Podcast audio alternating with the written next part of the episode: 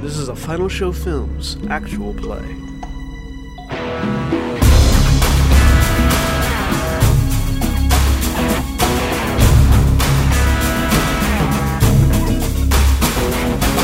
Hello, everybody, and welcome to Final Show Films present Space Cowboys, the final episode. So, um, I'm I'm Sensaku, and I am your GM, and we are Final Show Films. We produce a wide variety of content every day of the week. You can check us out on our website at finalshowfilms.com, and if you'd like to support us financially, you can check us out on our Patreon page at patreon.com/slash fsfilms. Uh, so this is the final episode of Space Cowboys, and it's not another it's not another actual like like in-game episode. This is another breakdown because again, this is a playtest. So, um, we're going to in this episode we're going to talk about a little bit more uh, on the biotics aspects and some of the stuff we didn't cover in the previous breakdown episode, uh, and we're going to talk about the plot line and, and some of the story and where it was where it was originally intended to go, where it ended up, and everybody's overall uh, take of the conversion. Uh, with me today is Zaghrog. Hi, I'm Zaghrog. I'm I played Titis Dargatus, the Turian soldier. And Korvys. Hi, I'm Korvys. I played Connor Caine, the human infiltrator. And Antitonic. I am Antitonic, and I was Samantha Symonds, the human engineer. And Navarran. I'm Navarran, and I played Rotan, the Drell Vanguard, who was also an adept at some point. Yep. So yeah, uh, so we finished uh, the thing. Uh, this was always meant to be a playtest, and so I never had a whole lot scripted out. Uh, and then last week, the death of Rotan just provided a, a really nice button point uh, for the end of the for the end of the show. Um, and so that was was really it. The uh, we'll we'll we'll start with some uh, start with breaking down the stuff that we missed uh, last time, and then we'll go we'll talk about narrative stuff later. Um, so last time we, we, we talked about this, we, we we ended up on specializations. We never really got to biotics. Um, so let's let's go ahead and go over to that. Um, originally with the Dragon Age system, which was the precursor of the Fantasy Age system that we're using currently, what I had done was try to emulate this, this, this sort of the game's biotics as much as possible, only only making biotics for abilities that existed in the game, um, which was sort of artificially limiting myself uh, in doing so. Uh, and the, the the the powers were they were pretty good, but they were not in line with what Fantasy Age or Dragon Age normally has. They were based off like the, the, their stats and everything were based off of Dragon Age spells, but in a weird not spell like way. So when, you, when you say um, uh, abilities that were in the game, you mean in the Mass Effect game? Yeah, in, in the Mass Not Effect. opposed to the Fantasy yeah, Age game. in the Mass Effect game.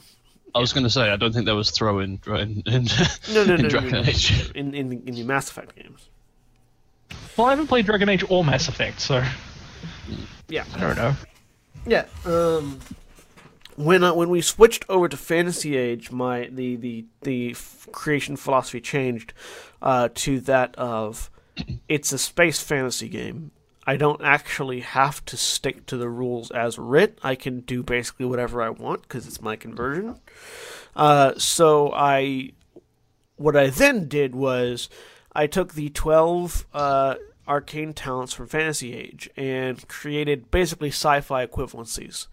Um, so each of the each of the um, each of the twelve abilities that we came up with, uh, which are the, the twelve uh, biotic schools that we came up with, are you know not a one to one relationship with the arcane talents that are in Fantasy Age, but they're all inspired by them. So uh, we have binding, density, uh, destruction, distortion, electromagnetism, uh, energy, uh, enhancement, phasing, photokinesis, pyrokinetics, repulsion, telekinetics.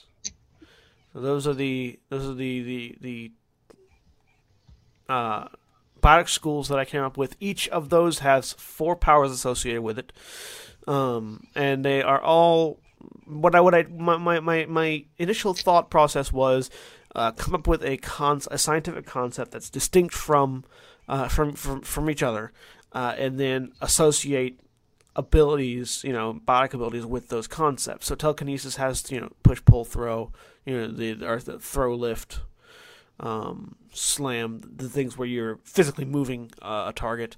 Um, repulsion has these uh, abilities that affect air pressure, um, and so you know flare is in it, but there's also uh, things like reject and whirlwind and repulsor, which uh, basically repulsor is the only flying spell or ability in it. Um, uh, then then you know with pyrokinetics, photokinetics, electromagnetism, was just these are these are the elemental spells, um, but they're elemental in a in a way that works with science fiction as opposed to classic magic. Um, phasing. I, I really liked the idea of using biotic because the the the the con- the original concept behind biotics is that it's a dark energy uh, material that when a positive or when a positive or negative electrical charge is run through uh, element zero um, or biotic nodules, um, then it affects the mass, the, the equivalent, the, the, the equivalent mass of an area, um, reducing it or increasing it, and then allowing you to manipulate it in, in, in you know in further ways. Things like you know reducing the overall reducing the overall relative mass of a person in, in order to make them float, and then once they're floating, pushing and pulling them around or as it's used in spaceship technology, reducing the overall mass envelope of a ship so that it can travel at faster than light speeds. Um, the idea being that you know uh, uh, Einstein's theory of relativity still applies, but what we're doing is in order to in order to cheat it, we are reducing the overall mass envelope or footprint of a ship. So uh, while it, while normally a ship could never travel faster than light because it's too big, it is, there's too much mass. Reducing the overall mass envelope of the ship to a much smaller size cheats the system and allows it to go faster. Um, and you know, and taking that concept and applying it in a variety of different. Well, what if we apply that to the concept of electromagnetism? What if we apply it to the concept of you know heat transference? What if we apply that to the concept of light itself? Um, and so that was the that that's sort of the the inspiration behind the uh, the twelve biotic schools. Um, each one then has a role within itself. Uh, I, I, I had basically this sort of this idea of well I want I want a defensive school. I want a pure I want a purely defensive school I want a purely offensive school and then I want a bunch of schools that are a blend between. I want a couple utility schools. I want a couple so uh, once I had that, once we and, and you guys helped me brainstorm the names. Once I had these I these you know base ideas of what types of schools I wanted to do, I then went through and said, well, well, density sounds like it'll be a defensive school, so it'll have barrier ability and it'll have, um, you know, it'll have uh, um, things that deal with you know making something more dense than it normally would be. Uh, barrier, biotic protector, stasis, and then it also has shockwave because you need to have some ability to attack even in a defensive talent tree. Um, and then there's things like distortion, which is purely offensive. Distortion has nothing but penetrating damage effects. Uh, so and healing. I mean, slight healing with Reave, but not, not it doesn't heal as much as mending does or as binding does. So binding being the entirely healing tree with no attacks whatsoever. Um, so yeah, that's that's sort of the the design philosophy behind it. Uh, is there anything in particular any of you guys want to talk about, or do we just want to go through them individually? Mm, I suppose I can all. Yeah, the actual actual science between these things is probably probably might not stand up to much scrutiny, but hey, it's a game. Whatever. I mean, yeah, Space Wizards did it.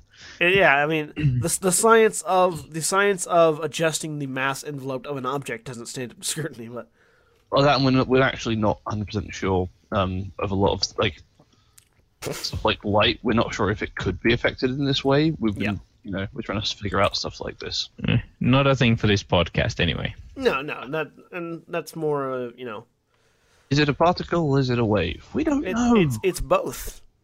It has actually been that so science has determined that light is both a particle and a Yeah. wave at the same time. That's that's what I mean. Right. Anyways, do we just go in alphabetical order?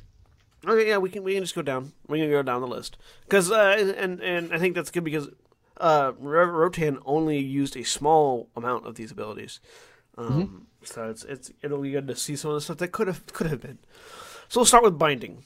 Binding, you use Mass Effect fields to bind the wound, to bind wounds and heal others. Uh, the novice ability learns the abilities Mend and Revival. Uh, so the way the way uh, arcane talents work in Fantasy Age and the way conversely biotic uh, trees work are on the novice you learn two abilities. On the journeyman you learn a second ability and gain a, a focus in that tree, and then on the master level you gain the final ability and you gain and you get a uh, a, a spell stunt that you can perform for one SP less, for one stunt point less. But only when using those abilities. That's all of them Or are templated that way. So You get a discount to a spell stunt. yeah, you're just going to spell stunt, and all of them are templated that way. Um, so you never really have to ask. Oh well, uh, we don't have to do the thing like with specializations of what do you get. So, um, so the four abilities are with binding are mend, revival, mending field, and restoration. So uh, mend is a basic heal spell. It heals you. You spend between one and three uh, MP, and you heal between one and three d6 of health. Simple, um, straightforward heal. It's it's literally just heal from Fantasy Age. Uh, and revival. So revival was interesting because in the Mass Effect universe, there is not really a way to revive people. Like in in fantasy in fantasy systems, you know, you talk to the gods and pray and call on call upon a cleric, and magic happens and people get revived. Uh, Mass Effect really tries it, it, it tries to straddle that line between sci- science fantasy and science fiction. Uh, in that reviving once you're dead, you're dead. There is a way to bring somebody back from the dead, eh, but it's really costly and expensive, and only one person's ever gone through it. Um, and you know, ever since wasn't quite right.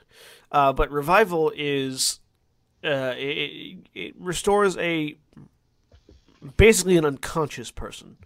Uh, a, a, a dying character adjacent to you immediately regains 10 plus their constitution plus your willpower and health. Um, and also says since dying characters cannot take actions, you cannot use this ability on yourself. So basically, it's it's a way to if somebody is bleed currently bleeding out, this is a way to get them back in immediately, uh, without having to you know, without having to drag them off and stabilize them and use Medi-gel. Um, mending field is mend in a wide area. Uh, it heals a number of targets equal to your willpower, all of whom must be within 10 yards of you. Uh, all targets regain 1d6 health per 3 uh, MP that you spend. So it's more expensive, but it's uh, basically 1d6 for 3, 2d6 for 6, 3d6 for 9.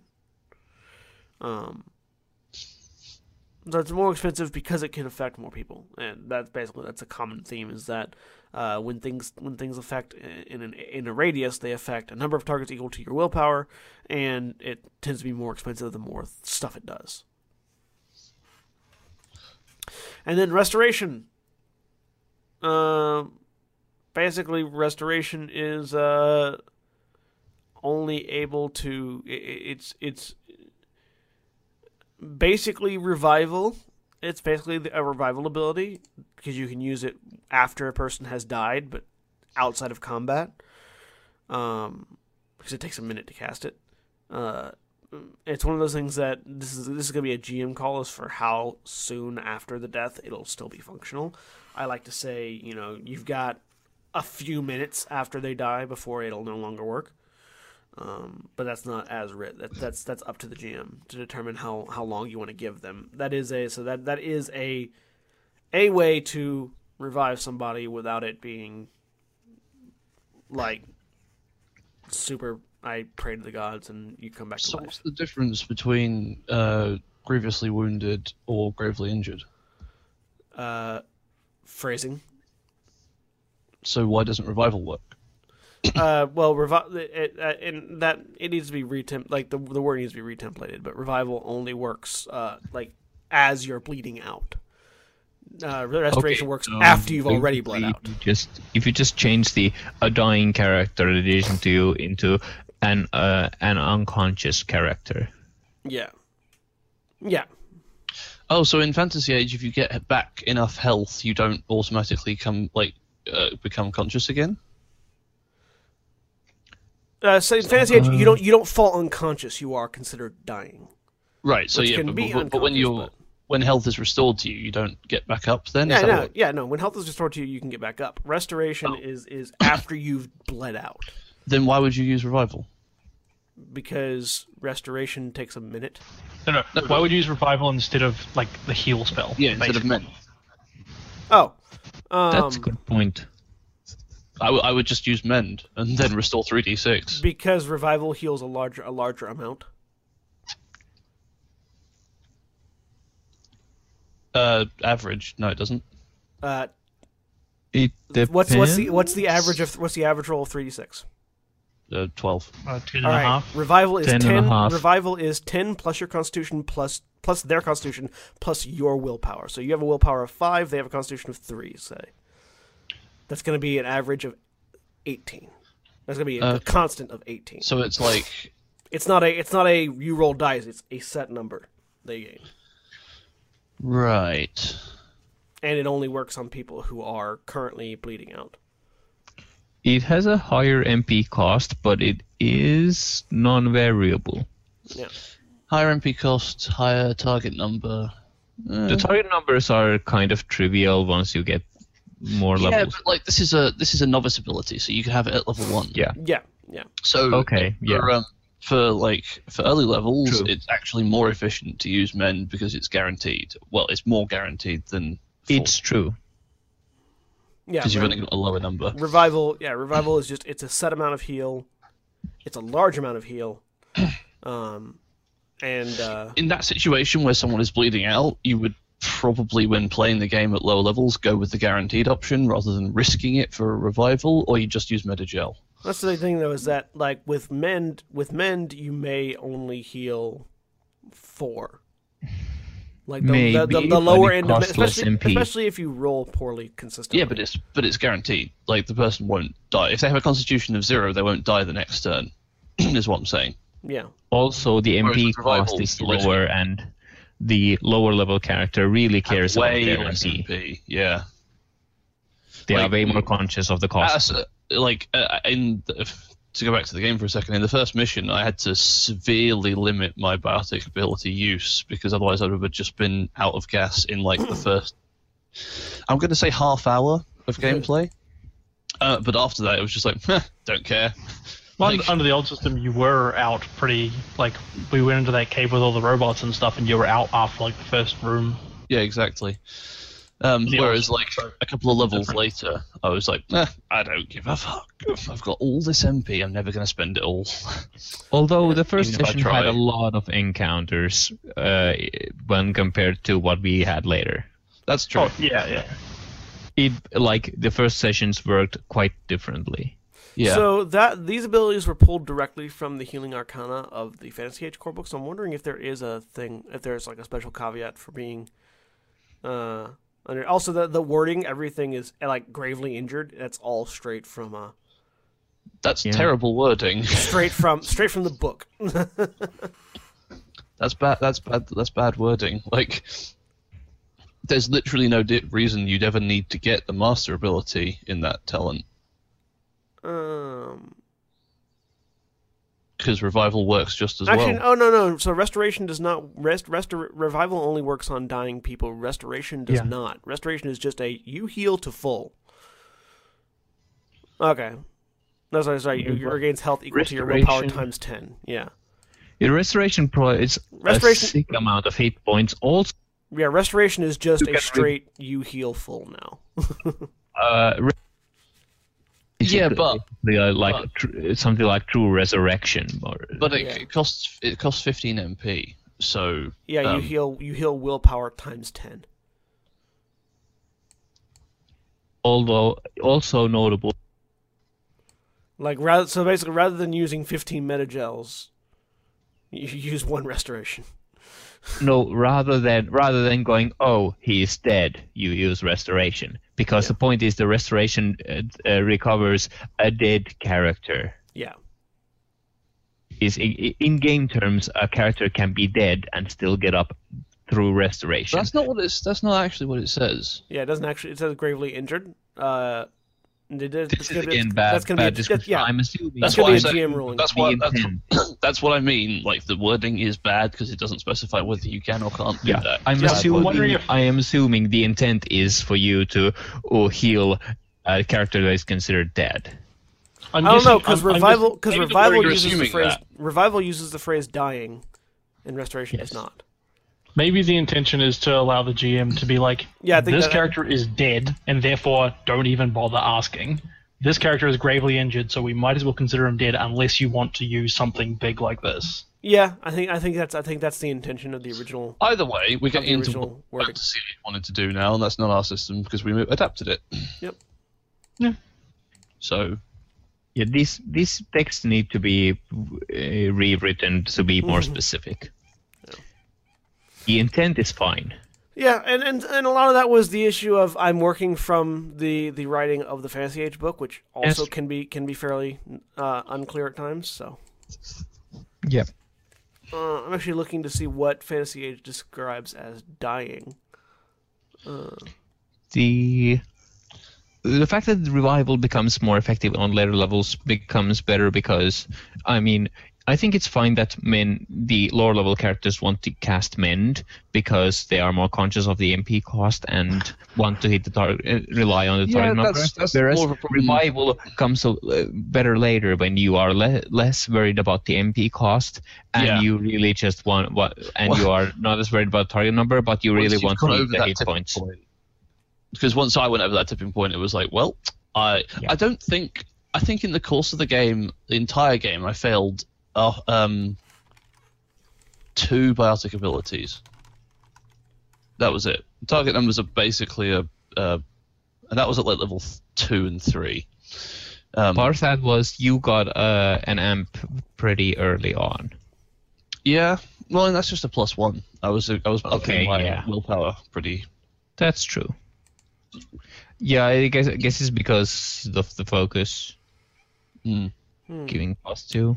Yep. So, uh, so the the game does not actually the game. The, so the reading from the Fantasy Age. Um, Shocking. does not actually describe much about what dying or dead means in terms of mechanics. Uh, it Not just too says- surprised. It just says as characters lose health, they get closer to death. When you hit zero, you are considered dying. That's all it fast says. and loose. Is Uh, dying a state? Because in uh, I've been spooling up for a fifth edition campaign. It's got a description of all the states you can be in somewhere in the book. Yeah, Yeah, uh, it doesn't say specifically that it's a state. I'm going to assume it is, but it's one of those. Does it have anything in the rules about, like, you know, how we have to, we die, you're bleeding out for a few turns? Yeah, yeah. It says uh, uh, heroes will die after a number of rounds equal to two plus Constitution unless they receive healing. Oh, it's two Die- plus Constitution. Yeah, two plus Constitution, not just straight Constitution. Oh, Oh, well, Oh, that would have changed a lot of things, actually. absolutely. Yeah. Jesus. Although nobody died from bleeding out. No, Yeah, but but- that was because we prioritized people who had no constitution and were going to die this turn. Yeah. Yeah. Sort of a, a couple of times. Yeah. yeah, it's two plus Constitution, not just Constitution. Uh, that makes a lot of healing. sense. Dying characters That can talk but cannot take any other actions. They die at the start of their turn on the final round, so allies have until then to save them. Most NPCs simply die, die. but it didn't matter. Most NPCs simply die when their health reaches zero. GMs may choose to apply the PC rules to major NPCs. However, it doesn't say anything about whether or not just straight healing you pick you up, or it has to be a revival spell. So Actually, I think when you rewrite, uh, if when you rewrite these healing spells about the dying or stuff, I think it's best to specify it out, like write it out. If, Yeah. Like, like not not to Revival works on someone who is dying. Uh, restoration works on someone who is dead. If that's how you, if that's how you want to do it, That I is That's how- that is yeah. the intent. that's but how I, I would, would actually, to do it. I would like like I wouldn't assume that the game has specified what dying means. I Yeah, would yeah write because it out. it's a it's in a very small. It- And this is part of my problem with the writing of the of the original thing too. It's in one paragraph on page thirty five. That's the only place it's ever mentioned. So we haven't actually talked about um, it. the system because it's it goes the system is interesting because it goes into sort of excessive detail on certain things and just leaves other things kind of up in the air. Yeah, so Fantasy Age is Yeah. the, it- the idea is that it's it's um supposed to be like a starter system. It's very simple. It's very easily modifiable, which is why I made this convert. Why I wanted to make this conversion in the first place. Um, and it uses a simple three six system. Uh, it's it's sort of a bare bones RPG. When you look at it, uh, your stats are single digit numbers, and when you roll, you add your stat to the roll. Um, for Also, there are no no no actual. There's no critical success or critical failure. Yeah, there's no real critical success or critical failure. The critical system is uh, is worked into a stunt system, which adds a little bit of variety to the idea of a critical hit and makes it happen more often than a critical hit does. I But it removes but it removes the variant variance. Yeah, it moves the variance around though.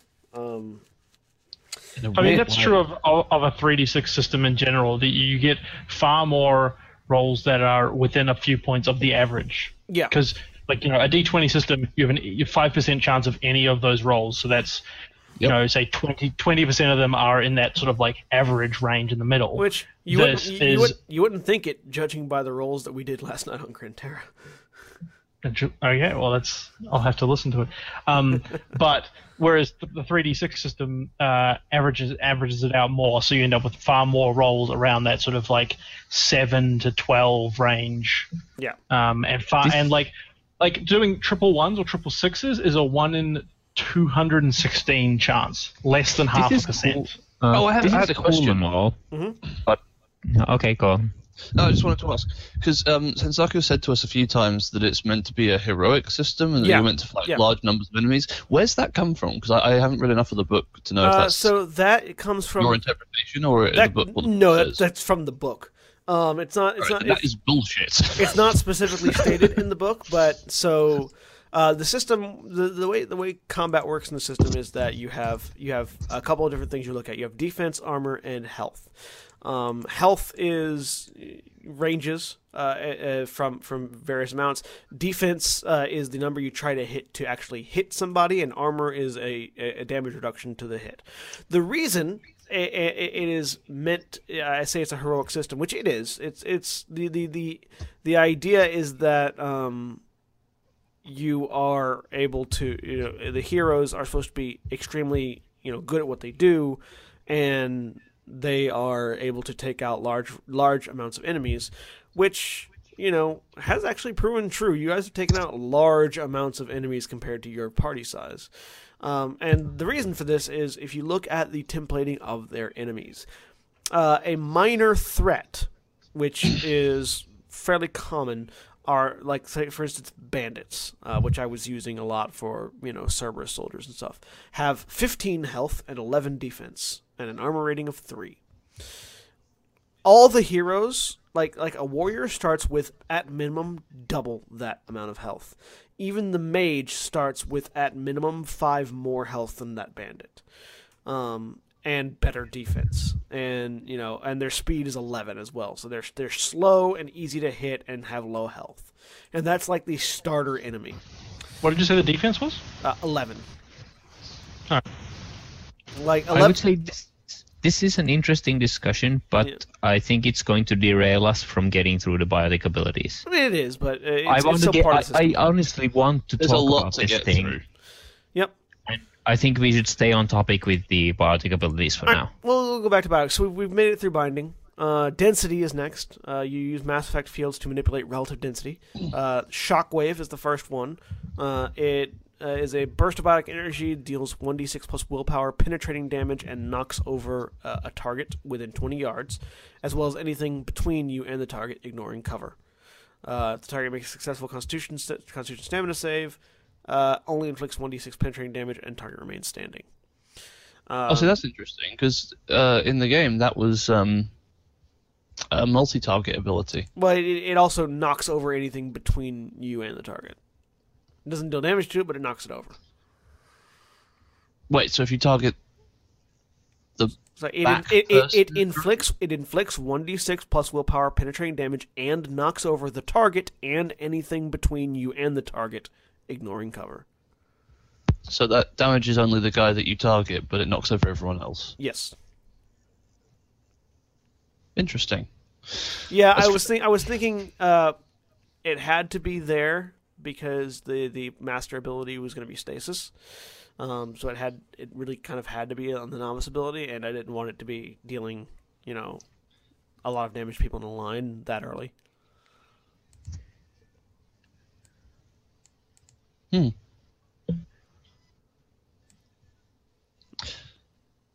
So I mean, shockwave. you know, shotguns do that, right? shotguns damaging a cone, not in the line, and not at that distance either. Well, you know, two d six is more damage um, within like. Yeah, it's it's still it's it's still AOE damage is what I mean. Like, how often are you gonna get enemies lined up in?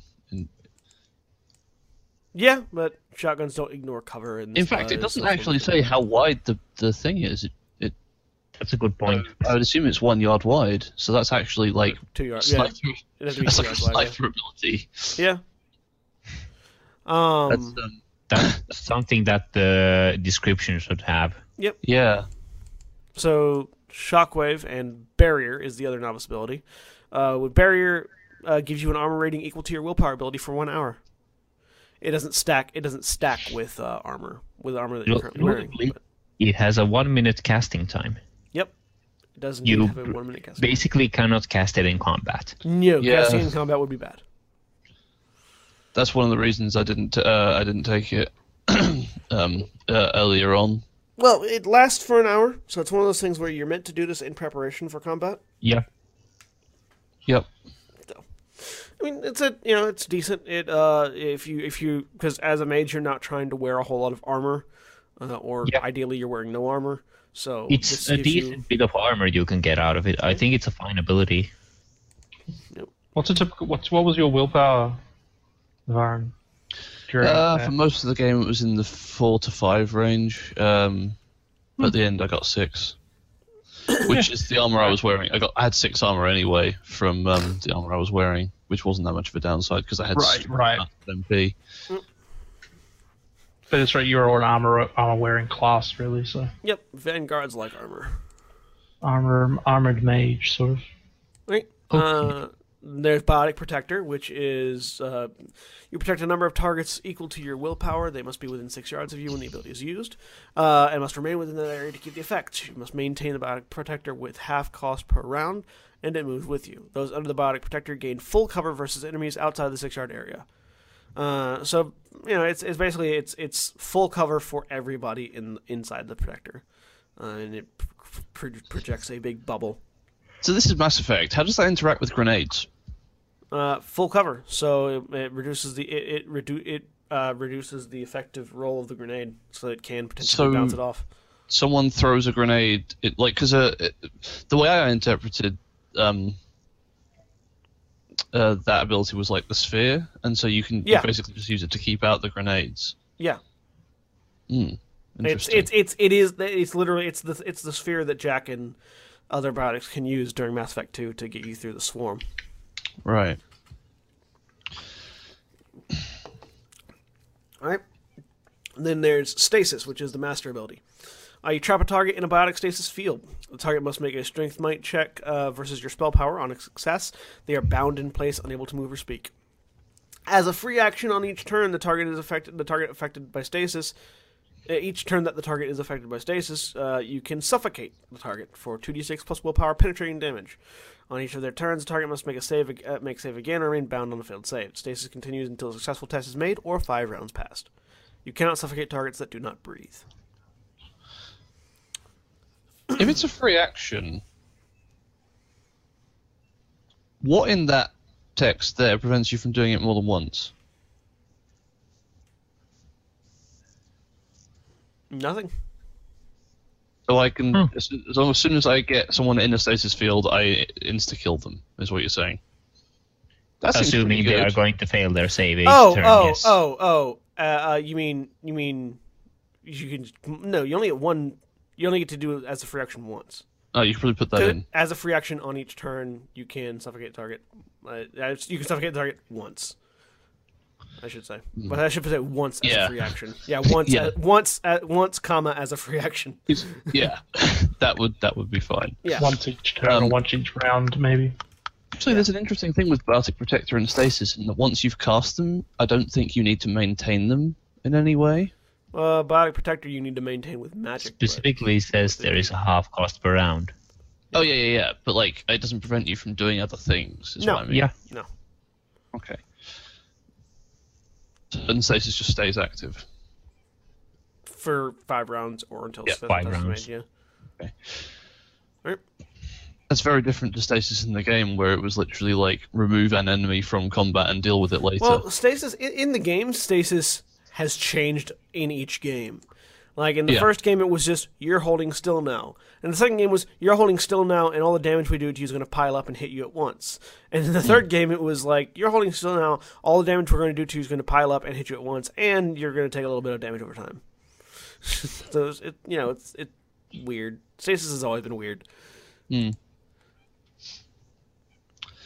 Destruction, then. Nope. Destruction. One that I know about. Yes.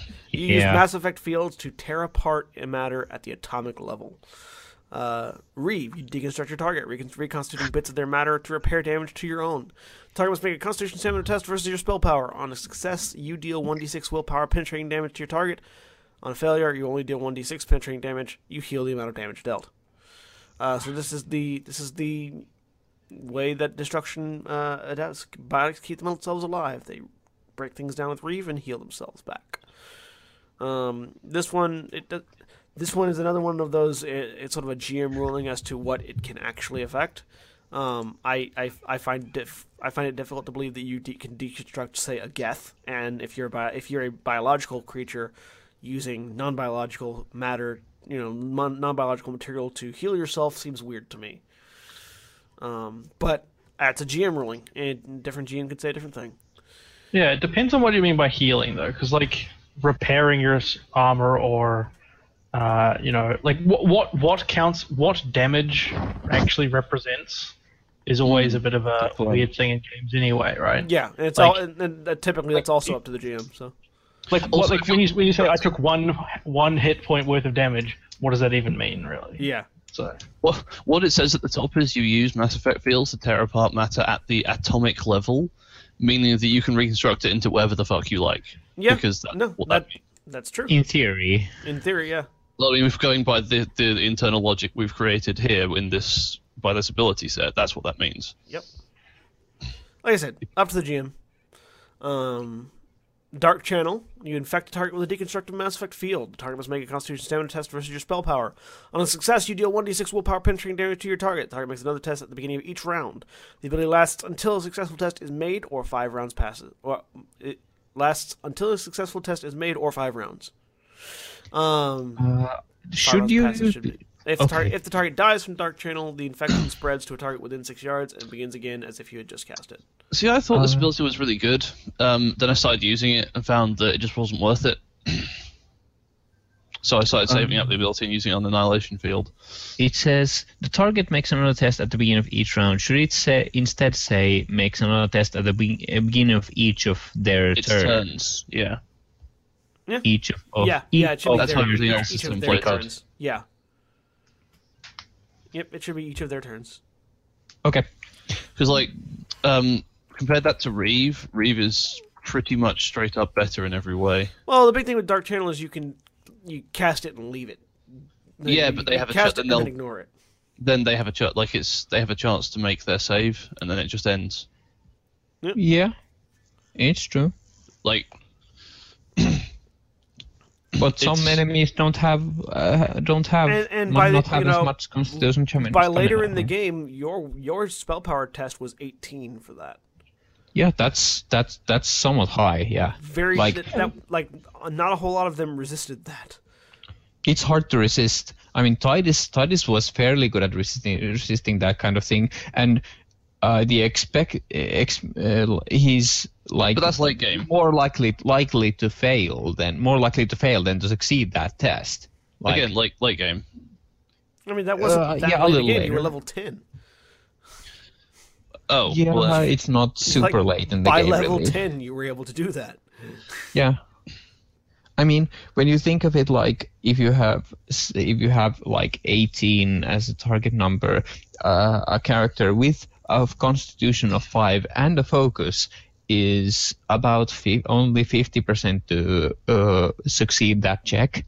also that's for characters that have five constitution. And Yeah. stamina is a focus. Yep. Yeah. But you've got to weigh up that, like, with Reave, you're healing yourself, uh, and uh, with Annihilation Field, which is also in that. I mean, I suppose it's a different level ability, but, like, Yeah, but the the ga- dark early, channel it's more of an early game ability, is what I'm saying. Like, once you have the uh, later abilities, you'd stop using Dark Channel so much. I mean, potentially, but that, Mostly that depends on- because that depends on you player. annihilation field, but I wouldn't say Reave is better because you have to keep spamming Reave to deal damage, and Dark Channel well, you don't.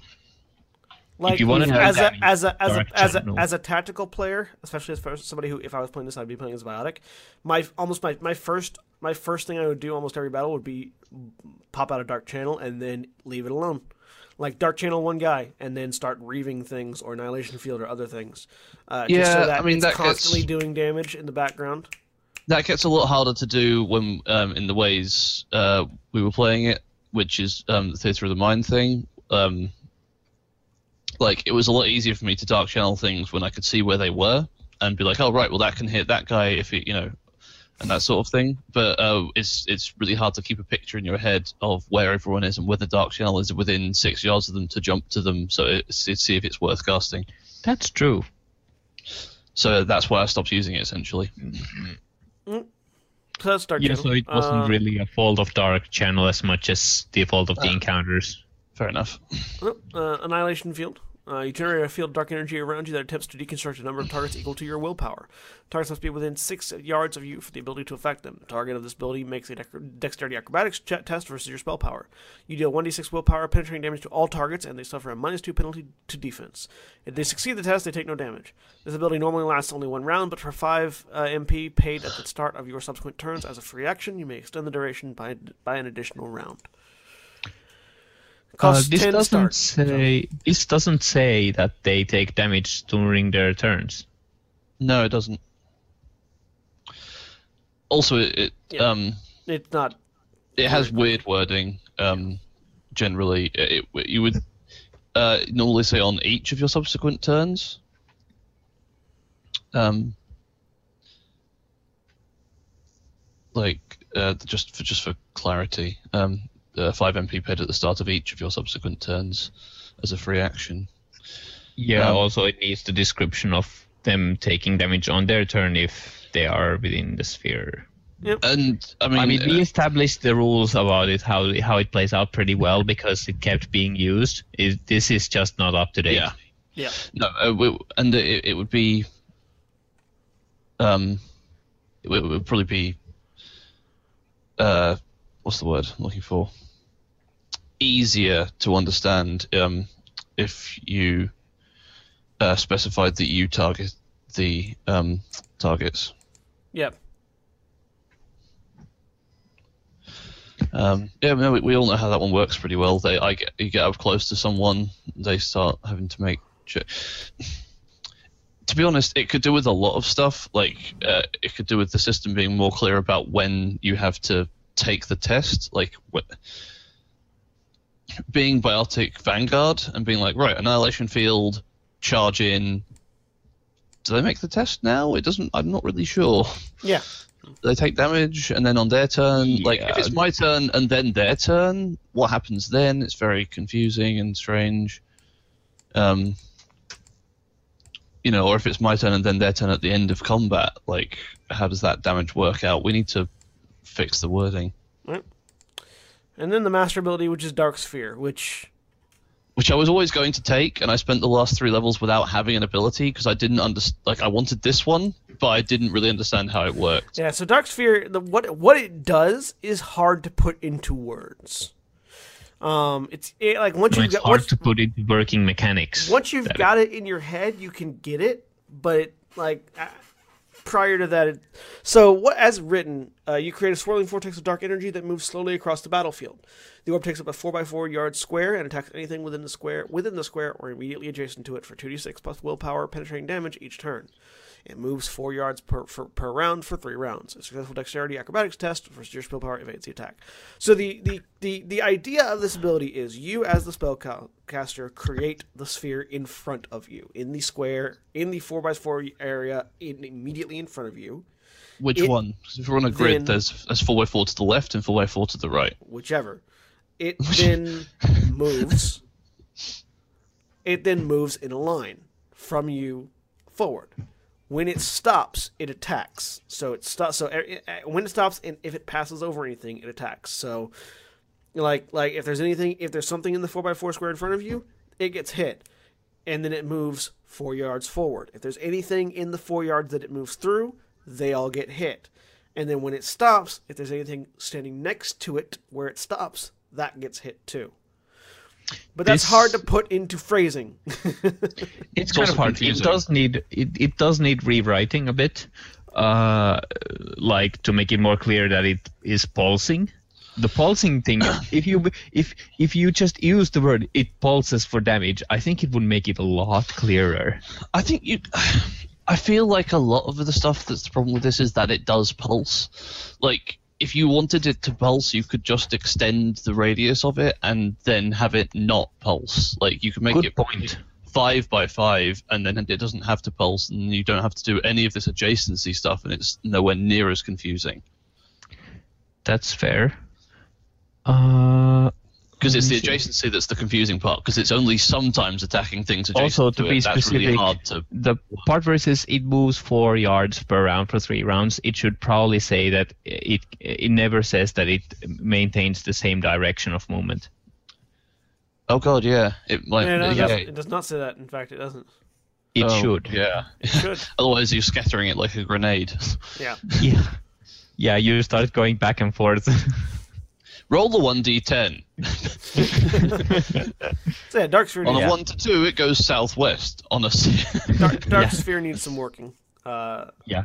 Although I think we agree that it's mostly like like we agree that it does this much damage, and well, while I'm not sure whether we you, well, there's the question of whether or not to remove the pulsing thing and just make it bigger. That's one thing, but otherwise it's just uh, rewriting it so it's clear. I don't think it's that challenging to write it correctly, and you could just make some mechanical decisions to make it simpler. But well, so, also, the so save. Um, the save is a successful dex, dex acrobatics test versus your spell power evades an attack. Does that mean that when it passes, like if it's Also a good point. pulses, you get hit again and you have to evade again? That's oh god. also, yeah. so that's- this is this is difficult. It's, it's, It's not even making because, attacks. mostly is the because- thing. uh, the Dark Sphere is an ability from the games. Um, yes. And in the games, it is a large swirling vortex of biotic energy that rolls forward and it lashes out at things nearby. Yeah. Like it, it damages things it rolls over, and it also like has ten dark biotic tendrils that lash out at things that are next to it.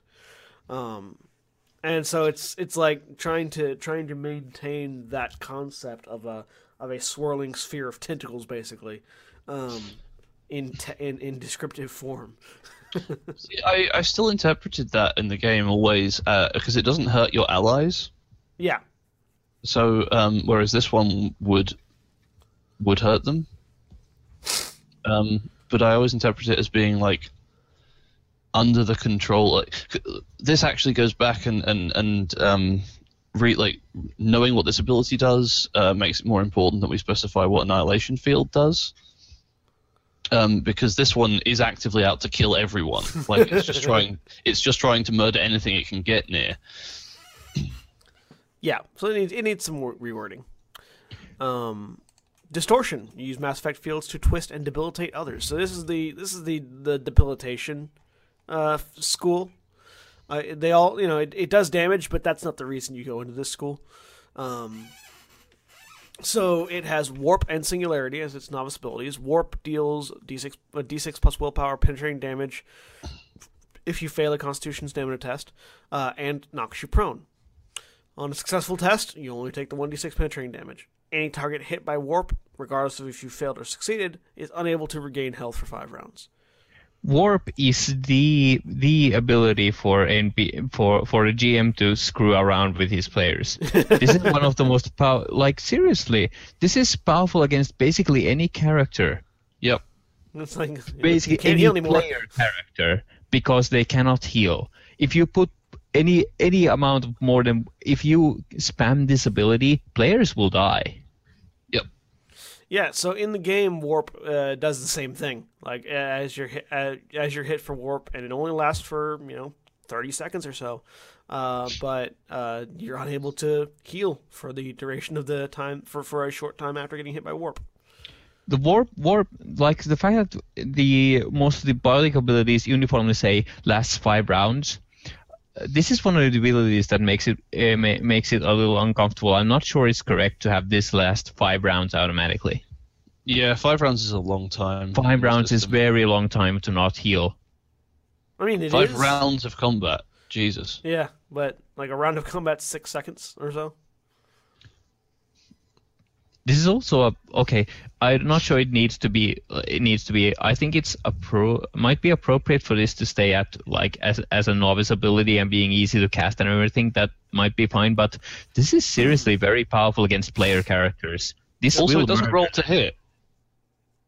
oh yeah It doesn't, it doesn't roll to hit or anything. It's got a TN of 10, a memory cost of 3, and it's ridiculously good uh, at uh, like basically bypassing characters' defense. Yep. And it's penetrating damage, so players have like until they get to be level 11, they have no way of defending against this, and that's only if they're warriors, uh, soldiers. and when you combine it with the philosophy of having multiple enemies in an encounter or lots of enemies in an encounter put Yep. like two people casting warp and like six regular guys just smashing with melee attacks or whatever players are gonna die Yeah, what I what, I, what I what I found was that biotics, uh, biot while there can be a lot of enemies, only a couple of them can be biotics. Because if I if I put more than like two or three biotics in a single encounter, you guys quickly ran out of ways to deal with them. So Yeah, biotics are super powerful. yeah magic is because the powerful. pro- probably because the MP system that is uh, MP system and the target numbers to cast them are not enough to balance them. Basically irrelevant. But like once you get past level 3, basically irrelevant. All right. Uh, so singularity is next. Uh, singularity. You create a swirling orb of low gravity that affects a number of targets equal to your willpower in a six-yard radius. Targets must make a dexterity acrobatics test versus your spell power. If they fail, they are lifted in the air and rendered prone for five rounds, or until they succeed a dexterity acrobatics test. If they succeed, they are not picked up but must retest if they begin their turn inside the radius. So they're rendered prone for 5 rounds. Yep. Can they stand up? You're floating in the air. Yeah. That's not what prone Yeah. means. No, pro, uh, prone. Uh, what prone means is not not necessarily that you're. I mean, i in I definition, in dictionary terms, prone means that you are laying on the ground. Easy to say. in mechanical terms, prone just means that is prone. is a status. Yeah, Considered prone would m- fix a whole lot Yeah. here. you are Yeah. considered prone. Five rounds. Okay. It's more So- of a status than a. Than a So they're dead. Okay. That's a thing. Yeah, but a Um, lot of them suffer from the That's save problem or of die. Yeah, the problem with this this school seems to suffer a lot from the from the uh, everything lasts five rounds uh, to, uh, rule. Yeah. That's power that's power word kill. That's that's that's nuts. The five the five That's rounds nuts. makes a lot of these save or die makes- effects. it's, it's not. It's not strictly power word kill. Like that would not. It's not that would not result. power. That would not result in the death of Titis. Yeah, the po- power word kill is the wrong term, but it is a save or die. Yeah. Like, like, like. 'Cause you if- are going if- to die if this hits Ti- and you well, get no, attacked. No, if Titis was picked up in the singularity, he would probably not die. Hang on, are you going to use a Yeah. character that is spec'd out entirely as like being the most survivable character as your baseline for whether a spell is uh, too powerful or I'm not? just saying. No, no, I'm not. Also, I'm also, Okay, well, then that's- also the fact that uh, a character that is, uh, in my opinion, breaking the system. Yeah. and Well, that. so so figure so so figure an average character has about between four and six armor, and a defense of fifteen. So you're prone. Your defense is is reduced, um, and it looks like your defense. other An average both hit. character does not have a defense of 16. An average character has a defense of 13 or 14. Fifteen. Agreed. But uh, all right.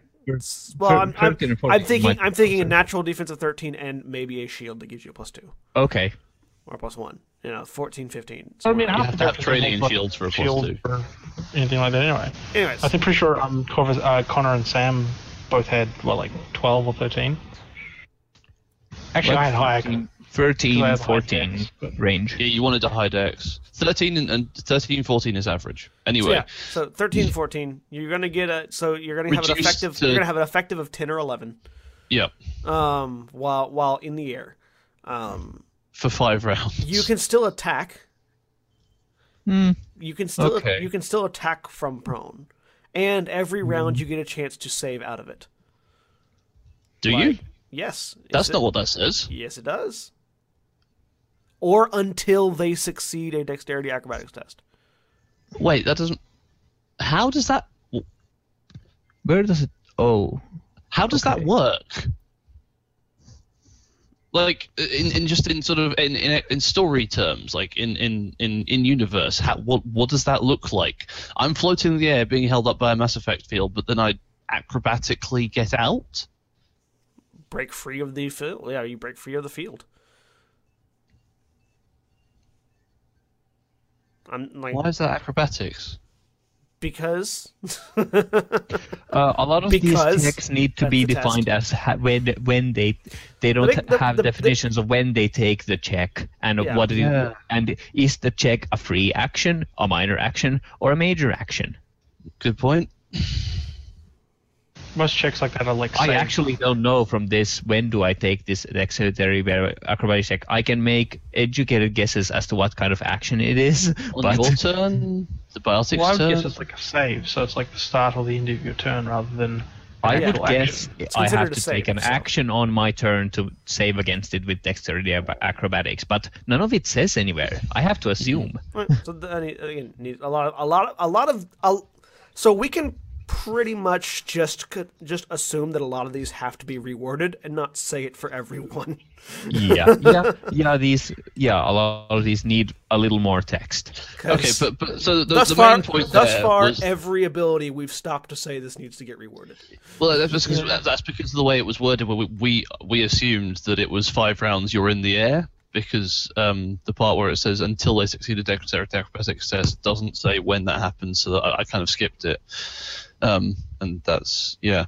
So uh, all right, so that's not as bad as I thought. Then, if you can get out of it, Yeah, Yeah, that's fair. Although the target number can be pretty high. yeah, on an 18, say that would be hard. Yeah, it's not unrealistic to have that high of a 'Cause- check. Well, Once they uh, get a focus now, in it. 18, 18 is for the PCs. The uh, enemies rarely had a spell power that high. Yeah. Okay. yeah.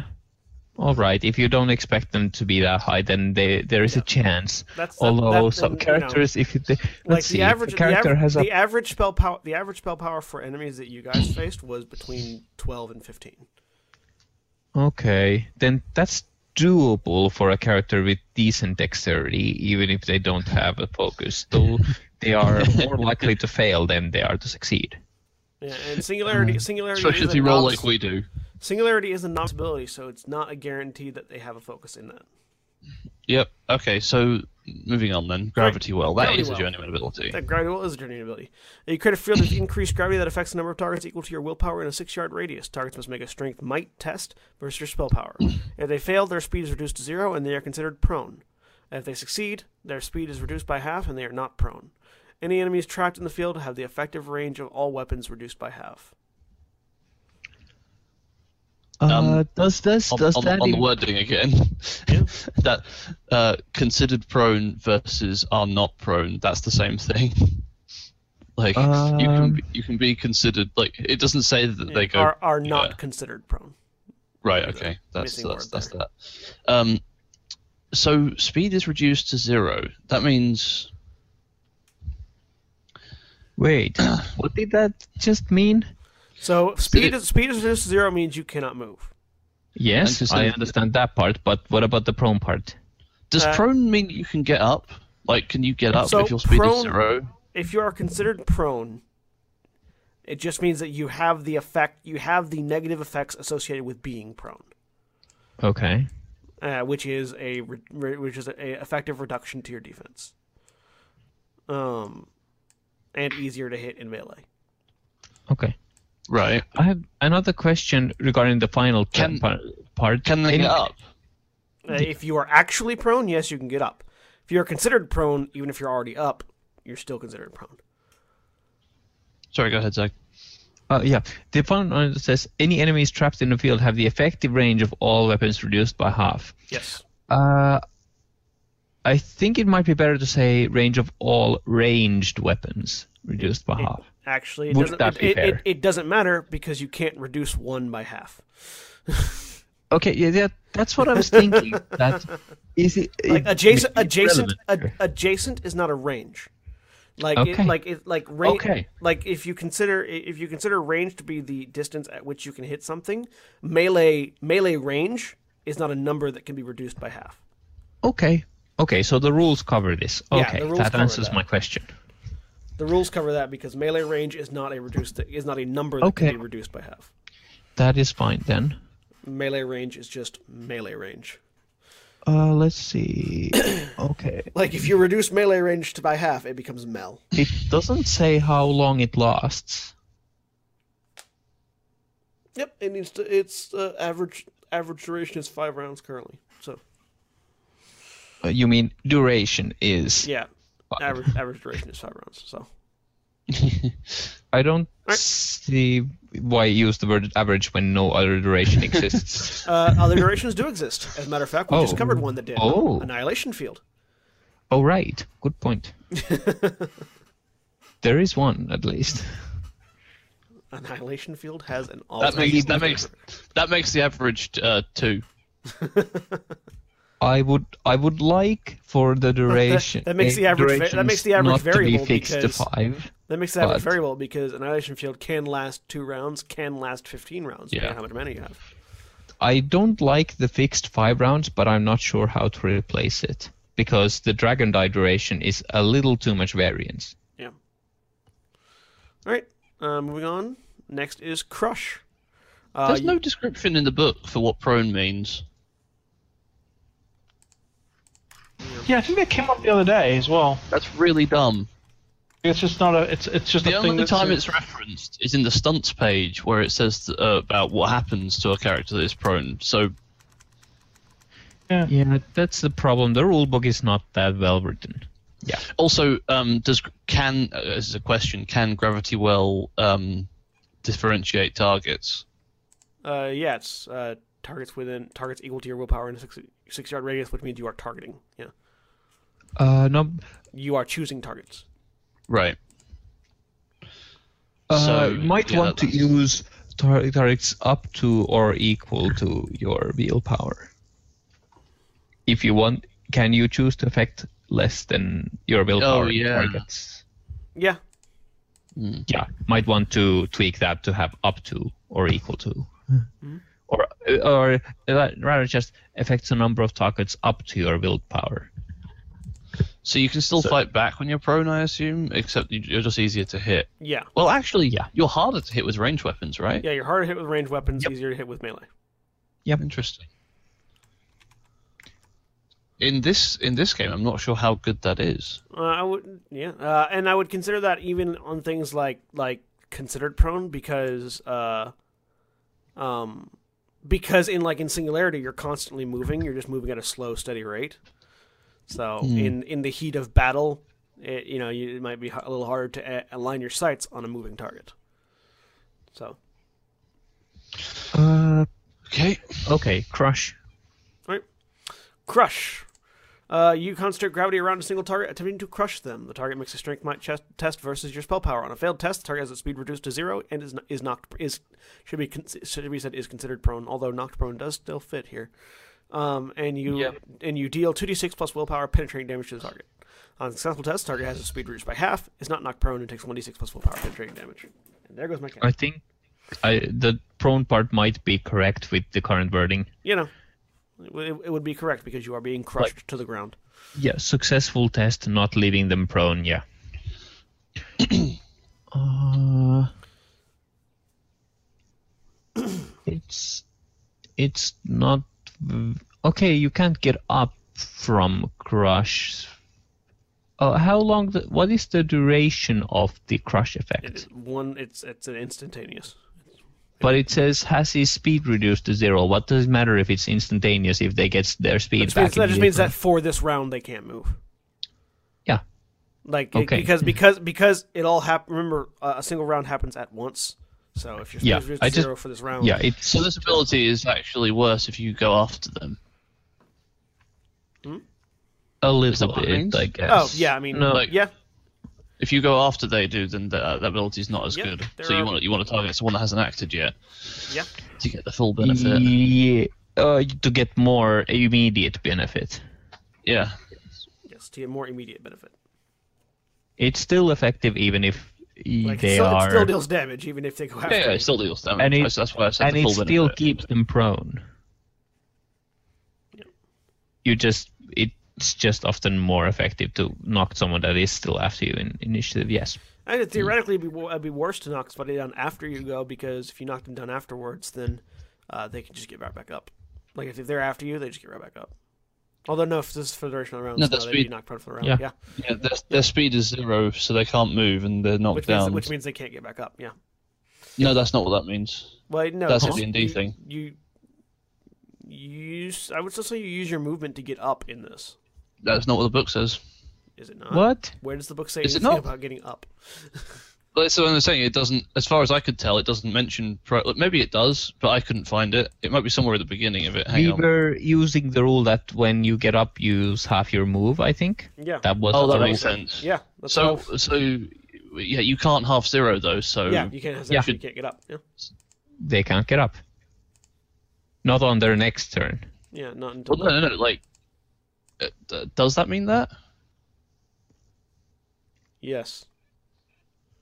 Although uh, if, the you're, rules, if, if, if you're if you're if you're laying on the ground and requ- and getting up requires half your move, if your move is currently Yeah. zero, you can't get up.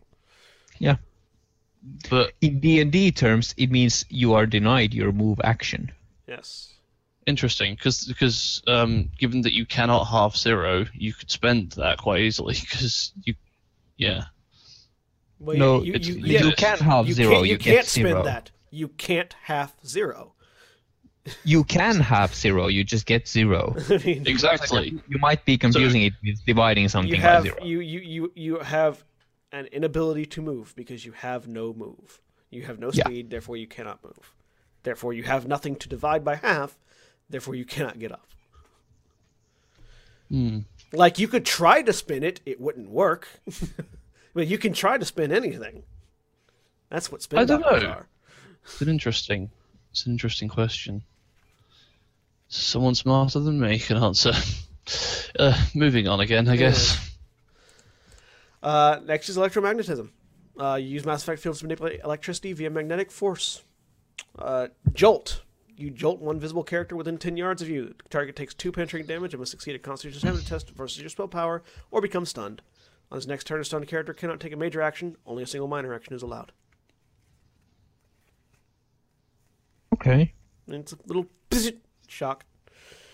Um, these are and these are all these are all just the uh, like the uh, electricity arcana, uh, lightning arcana spells with different names. Like I straight took them from the book.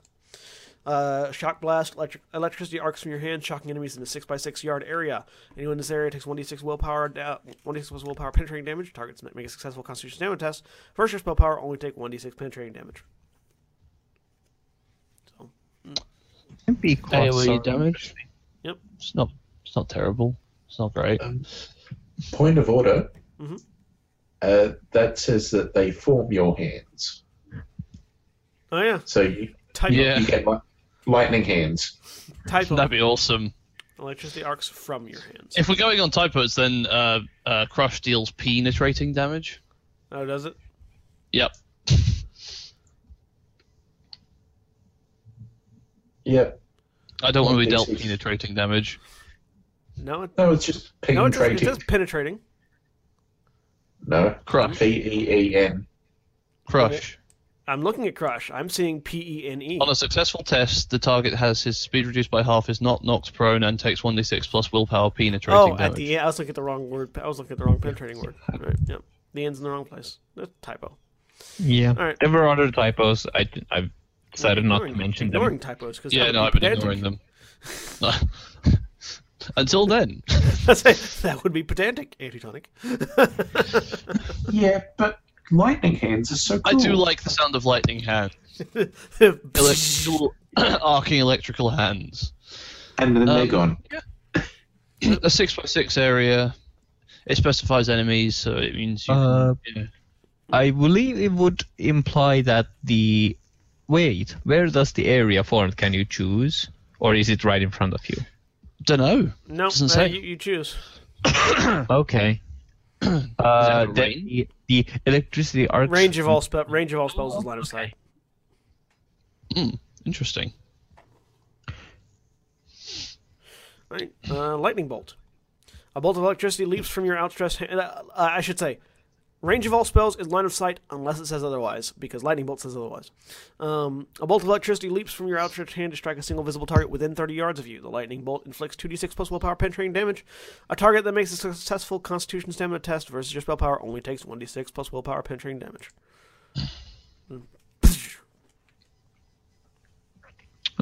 Okay. Mm, It just does straight This is interesting. This could be interesting against uh, uh, mechanical targets, certain mechanical targets. It doesn't say it has spe- spe- special effects on those, but just That, that'd be a property of the target. That wouldn't be a property of the spell. I was just wondering because the elect when I first thought, no wait, is it in here? Electromagnetism could be used as an utility for for like things. Like if if electricity does bonus things to a target, that would be a property of the target, not a property of the spell. Okay. That's Yeah, that's it was just when I, when I was first thinking of the electromagnetism magnetism as a school, I just thought it could be used for utility things like hacking hacking panels and stuff. Right. Uh, But- chain chain okay. lightning is the master. Uh, similar to lightning bolt, but can affect multiple targets by arcing from one to the next. You pick a single visible target within 20 yards of you. It affects the target and an additional number of characters equal to the result of the casting roll's stunt die. Uh, they must be within 10 yards of the original target. Chain lightning affects inflicts 2d6 plus willpower penetrating damage. Targets that make a successful Constitution stamina test versus your spell power only take 1d6 plus willpower penetrating damage. Within ten yards of the original. Okay, so it spreads from the original target, Yeah, but it not jumps from the not in a chain. I mean, it On does. the dragon die. Because they all have to be within ten yards of the original target. Yeah, yeah. But still, you're effective. You're often it, chain, hitting it, it several it, targets. yeah, with it this. it chains from the target to others. It doesn't change from that. Target. Although ten yards that is target to- to- is not to- a very small range, so ten yards is Not five the way we were squares. playing it. Uh, ten yards is five squares, and uh, yeah, it's it's a fine range to be hitting. Like it can often hit. It can pretty reliably hit most of the targets it can. 2d6 plus willpower, so that's what average of 9, 10? somewhere in there. Not- Notably, the 20 yards uh, re- distance in comparison to 30 yards is a notable decrease. Hmm. Yeah, but I mean, there's still a total thirty yards because it's twenty yards, and then at least one other person that's within ten yards. Yeah, but your So you original target has hit- to be. You have to get within 20 yards of the target. Yeah, but like the the you, like if you hit a guy who's if you hit a guy who's twenty yards away from you, you can you will at least also hit a guy that's thirty yards away from you. Yeah, I'm just thinking. So If I if I if I want to want to fight a melee guy from at range, I like 30 yards much better than 20 that's fair. All right. because 20 yards they are probably going to move and charge you, unlike Yeah, that's fair. Um, energy. Yep, energy. Energy was uh, is another one of those utility, uh, another one of the utility things that I wanted to make. Um, this one ha- this one is the the source of the only counter spell in the game. Uh, first of all, lash. Uh, you create a whip of focused biotic energy that appears attached to your hand. You can wield the lash as a weapon using your intelligence energy to make attack rolls. You can attack targets up to three yards away, and lash inflicts 1d6 plus willpower damage. You can also perform the disarm stunt for one stunt point instead of two when wielding it, and you use willpower instead of strength to determine how far away the weapon lands. The lash lasts until the end of your until the end of the encounter, although you can end it earlier as a free action if you so choose. Gives you a weapon. Oh, yeah. Yeah. And this is based off of the Water Whip spell in Fantasy Age, so just replace Water Whip with Lash. Um, Energy Cloak. You use Mass Effect Fields to defend against other biotics. You give yourself or one target within four yards of you a plus two bonus on all tests to resist biotic abilities until the end of the encounter. By spending additional MP, you can extend this benefit to more targets. Two MP per additional target, up to a number of targets equal up to a number of targets equal to your willpower. If you have the energy focus, you can extend the benefit to two more creatures, or alternately increase the spell's bonus by plus three.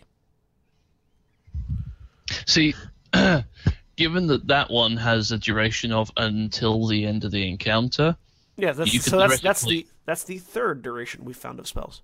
you could theoretically cast it on one person. Um, and like say I had a party of six, you could cast it on one person and extend it to three.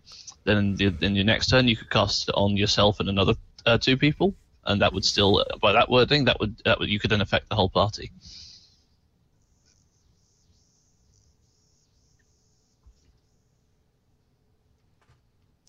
I would say casting it again would cancel out the previous instance of it. I mean, you could say that, but that's not what this says. I mean, no, and this is this is also straight. This is a, an ability straight from the book as well. Um, but I would, I, as GM, I would say it affects, you know, and I that would that would be a GM, GM call. I think most GMs would say when you cast it again, it cancels out the previous. In, in, If you want to, you can add a line of text say, saying you can only have one energy cloak up. Uh, Yep. Maintain one energy cloak at a time. one instance of energy cloak at a time. Yeah. If you want to add that, then that's not a hard hard addition. That's, I mean, that's all right. A plus two isn't going to help anyone who doesn't, um, who doesn't already, uh, who isn't like I don't know. I mean, it turns a three into a five, which can make a big difference. The plus two against Yeah, the resist biotics is relevant. Because like it makes like for for a spell power eighteen, that means instead of having to roll a fifteen, it you can now roll a gives you a thirteen. focus. Like that's Yeah. that's pretty good. Actually, Except that it stacks with focuses. It's a quite a relevant bonus. Yeah. In a wor- I don't world know. where if if you have a character with a stat of two and no focus, you are not like and let's assume you roll a ten or eleven because what? those are what you're rolling. If you're if you are encountering um, biotics at lower levels on a regular basis, like we weren't, it would probably be a lot better. I don't know. Even the biotics at the higher bit at the higher because you guys were never like except for the really low rolls when you guys your average rolls were not too terribly far off when you missed. I agree that plus two is very Like relevant. again, because like your av- average enemy that you saw had a thirteen to fifteen spell power. The plus two is big in that range. Like and in, I guess. in a thirteen to spell in a thirteen to fifteen spell power range, that plus two can make. a You are difference. you are often jumping from needing a 12 on the dice to needing a 10 on the dice, and the percentages you gain from that are big. Yeah. Hmm. All biotic abilities to then. Yeah, it's not terrible. Hmm. I think it's decent if you actually ex- expect to find, encounter biotics that make you take these checks. Well, once you get the uh, the focus, you can give it the plus three. That's that's pretty. That's pretty. That's pretty good. That's also relevant. Uh, next ability is Energy Net. Lashes of biotic energy spring up from the ground to grab and entangle targets in a 4 yard by 4 yard area within 20 yards of you that you designate. Those affected must must make a dexterity acrobatics test against your spell. So this is another one that's been pulled straight from the book, and I'm noticing that the, the, the amount of detail they put into the into the description of spells differ from spell to spell. Yep. Um, those affected must make a dexterity acrobatics test against your spell power. Failure means the target is trapped and rooted to the spot for the duration of the encounter, though they can fire ranged weapons, use biotics, and take other actions that do not involve moving. Trapped targets can make. It's almost like they had different writers for each. Yeah. For, for, for, Almost for the like that, entire isn't thing. it? Um, trapped targets can uh, tra- targets can make a strength might check against your spell power as a major action to tear free of the ensnaring roots, uh, snaring net. I should have said. Um, anyone moving through anyone moving through the area affected by the ability has a minus five penalty to speed. Oh, yeah, this is a anyone. good. Yeah, this is a very. yeah anyone. This is a very good you're- example You're of. moving slower in order to not get stuck. So This is a very good example of how how how different the descriptions for spells are. This is a pre- a pretty decently written spell. like if you compare this to the lightning spells, Yeah. So what this does again is mean they can't move. Yeah. They can do anything else. Yeah, you just you're stuck. It's a, it's the a final spell. part about giving the uh, like moving through the area affected by the penalty has a minus five penalty to speed is pretty interesting. I think. I mean, uh, Yeah. how does that work? Well, it means if Titis wanted to run up and hit them, he'd have to take a minus five penalty to his speed. Nope. I don't even. I don't know what minus five penalty to your speed is, but Well, My- if your speed is ten, minus five makes it five. yeah, but, but it's ten before you enter the thing. So if if I if So as you step Like, into it, it goes from ten. you to can't move anymore, Yeah, if you're, I suppose it means if your line of uh, movement uh, would. Wait, how does it work? No, if you step okay, into it, so, if you step so- into it with a five, then you just can't like you can't move into it. Is what that means. Yeah. I mean, That's- well, it just, it that's just means. weird. Actually, no, you can. I mean, you step into it with a five. Your speed is now two, Yeah. which means that. What if you had a step a movement of, let's No, say no, you that- had a movement of eight, and you decided to mo- take four yard, um, take uh, move that eight acro- uh, so that your movement well, crosses first the of all, area. how do you have a movement of eight? Because of your armor, I guess. Like say 'Cause you're you got wearing, armor, yeah. you're, Because you're wearing armor. heavy armor and you don't have armor training because you're stupid Exactly like that. Yeah. Yeah. Um, okay. And you move four yards, and then you would move four four yards, but at, at this point you have entered So the area. You- yeah, You you've, get a you've, minus you've entered five. the areas. You've entered the area. Now you Your minus movement five. would be three, and you've already moved four yards. So then you can't move anymore. Okay, just checking. Like, you cannot move. It, the effect doesn't happen until you're in the area. Like prior to getting in the area, you still have your full movement. You use that movement. Yeah, to, so- you use that okay. movement to get into the Anyway, area. this is now it's this is the this is the system, not us. Um, that's a, Yeah. that's a weird thing to have in the game, but Yeah. whatever. Uh, on. For the most part, this ability is pretty well written. Smash. Uh, you use your lash to attempt to intercept and break biotic abilities. This or is the a master ability. or effect. Yeah, this is the master ability to uh, break a biotic ability or effect within 20 yards of you. Make a casting test against the spell power of the target spell. If it is successful, you can spend MP equal to the original cost of the ability or effect to negate it. If either the casting test fails or you do not have sufficient MP to cover the cost, you cannot cancel the target effect. You can ready this So a ability to intercept biotic attacks on an enemy's turn. Does that mean that in order to use this ability, you have to ready it? No. No, You because can. you can. There can don't be have to. existing biopowers such as Annihilation Sphere or a debuff mm-hmm. effect that is currently ongoing that you are attacking with this. You are you would. It's kind of a dispel effect. Yeah. Right. It's it can it can be a dispel or it can be a counter spell if you Yes. readied it. Interesting. You so in that case. This In is an case- exciting master ability. Not all of the master abilities are exciting, but this one certainly is. yeah. In that case, um,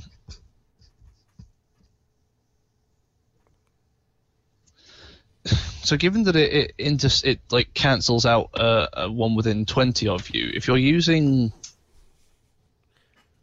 warp and it targets someone within that radius, can you intercept that?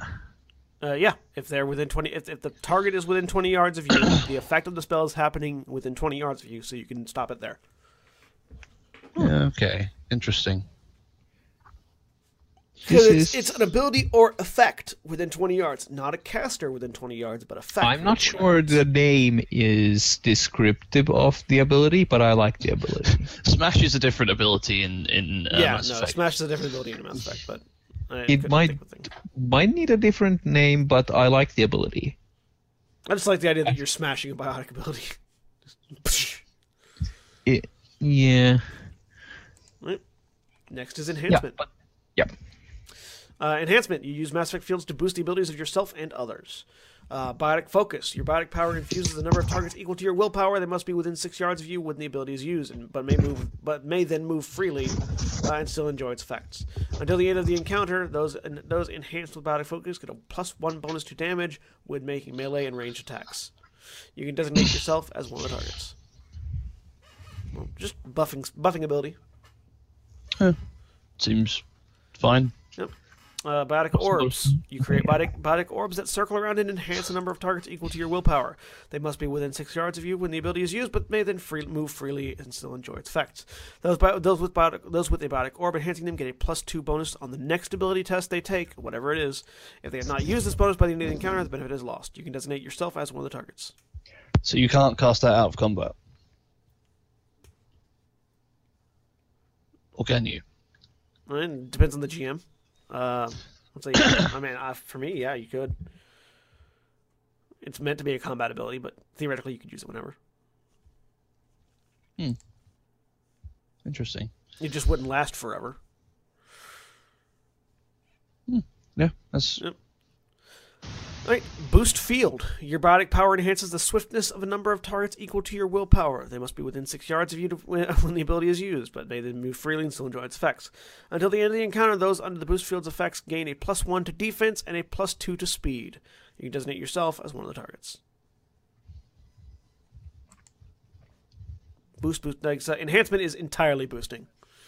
Um, and ins- inspiration. as well. That's going to take you a long time to get through all of the boosts that you want to do. The fight will be over by then. I mean, I mean, one. I mean, if you want to do all of them, one, two, three, four rounds. Yeah, but if you want to do all of them, you are an enhancement focused biotic. That's all you do. Um, inspiration. You bolster yourself and nearby allies with biotic power. You and your allies within 10 yards of you get plus one stunt point when generating stunt points. Inspiration lasts until the end of the encounter. Oh, that's the least exciting one for me. The other ones are all much better, in it, I think. I'm not sure. Well, I Well, mean, th- what that means is you're what what what, is, what inspiration means basically is if you roll six on the stunt point, you can lethal and mighty blow, Yeah, I think it's pretty good actually. which is plus three d six on your attack. I don't. I. I don't like. I don't. I, I have. That's a, Really more of an issue I have with the, the system and it, the way it relies on stunt points and things. I don't.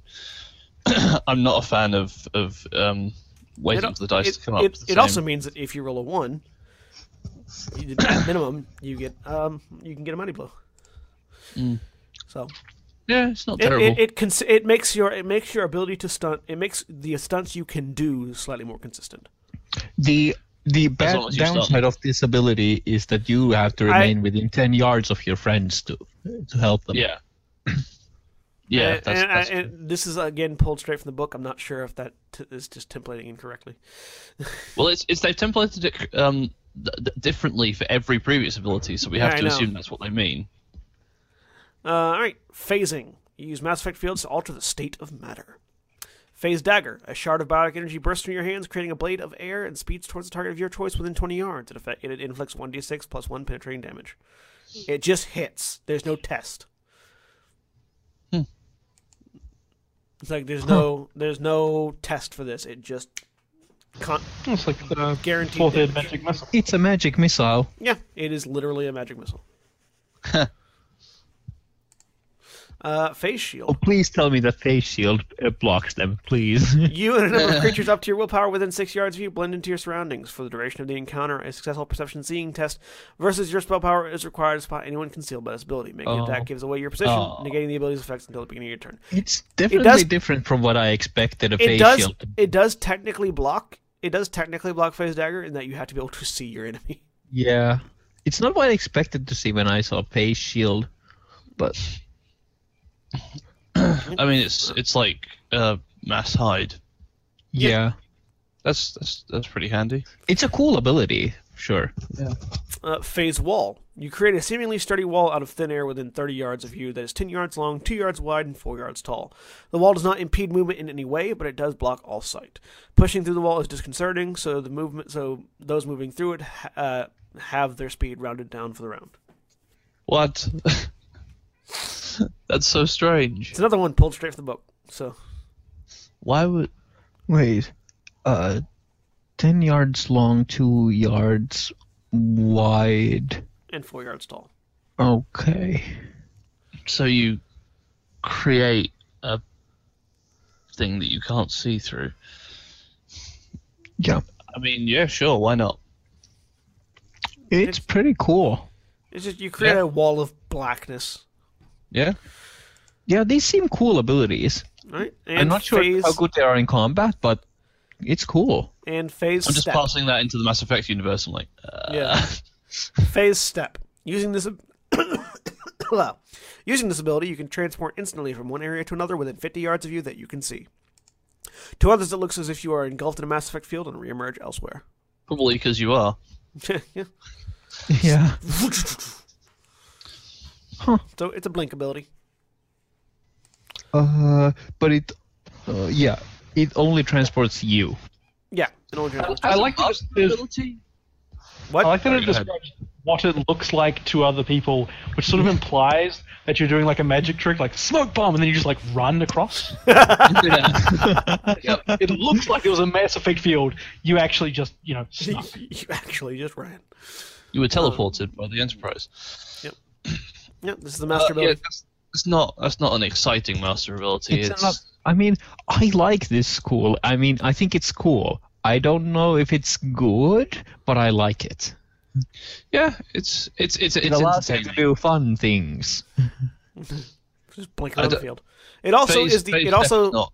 it's also the. I believe it's the lowest costing master ability on the list Yeah. at Possibly, the cost of eight. It's it's uh in other systems that's usually like a fairly low level um spell like the the teleport step. This, I mean, I would love, lo- I would like to play around with the these spells. Photokinesis.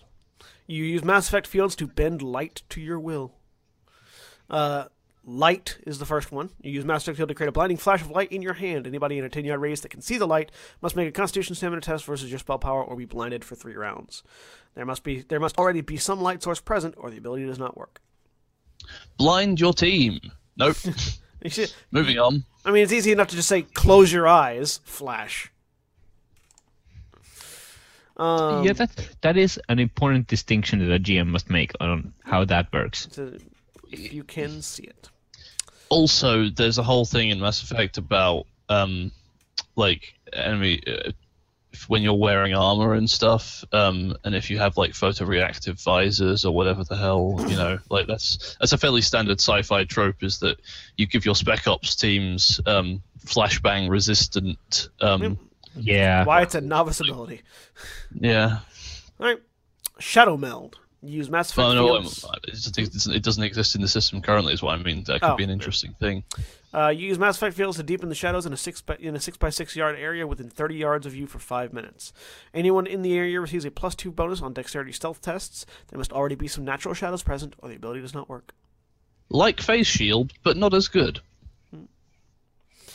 Uh, Um, it's longer than it's, face shield. Uh, it's you don't have to be. It doesn't have to be. Cent- it's not centered on you, and it's a wider area. Mm. Also, it's five minutes. It's different from face shield. It's different. Uh, laser beam.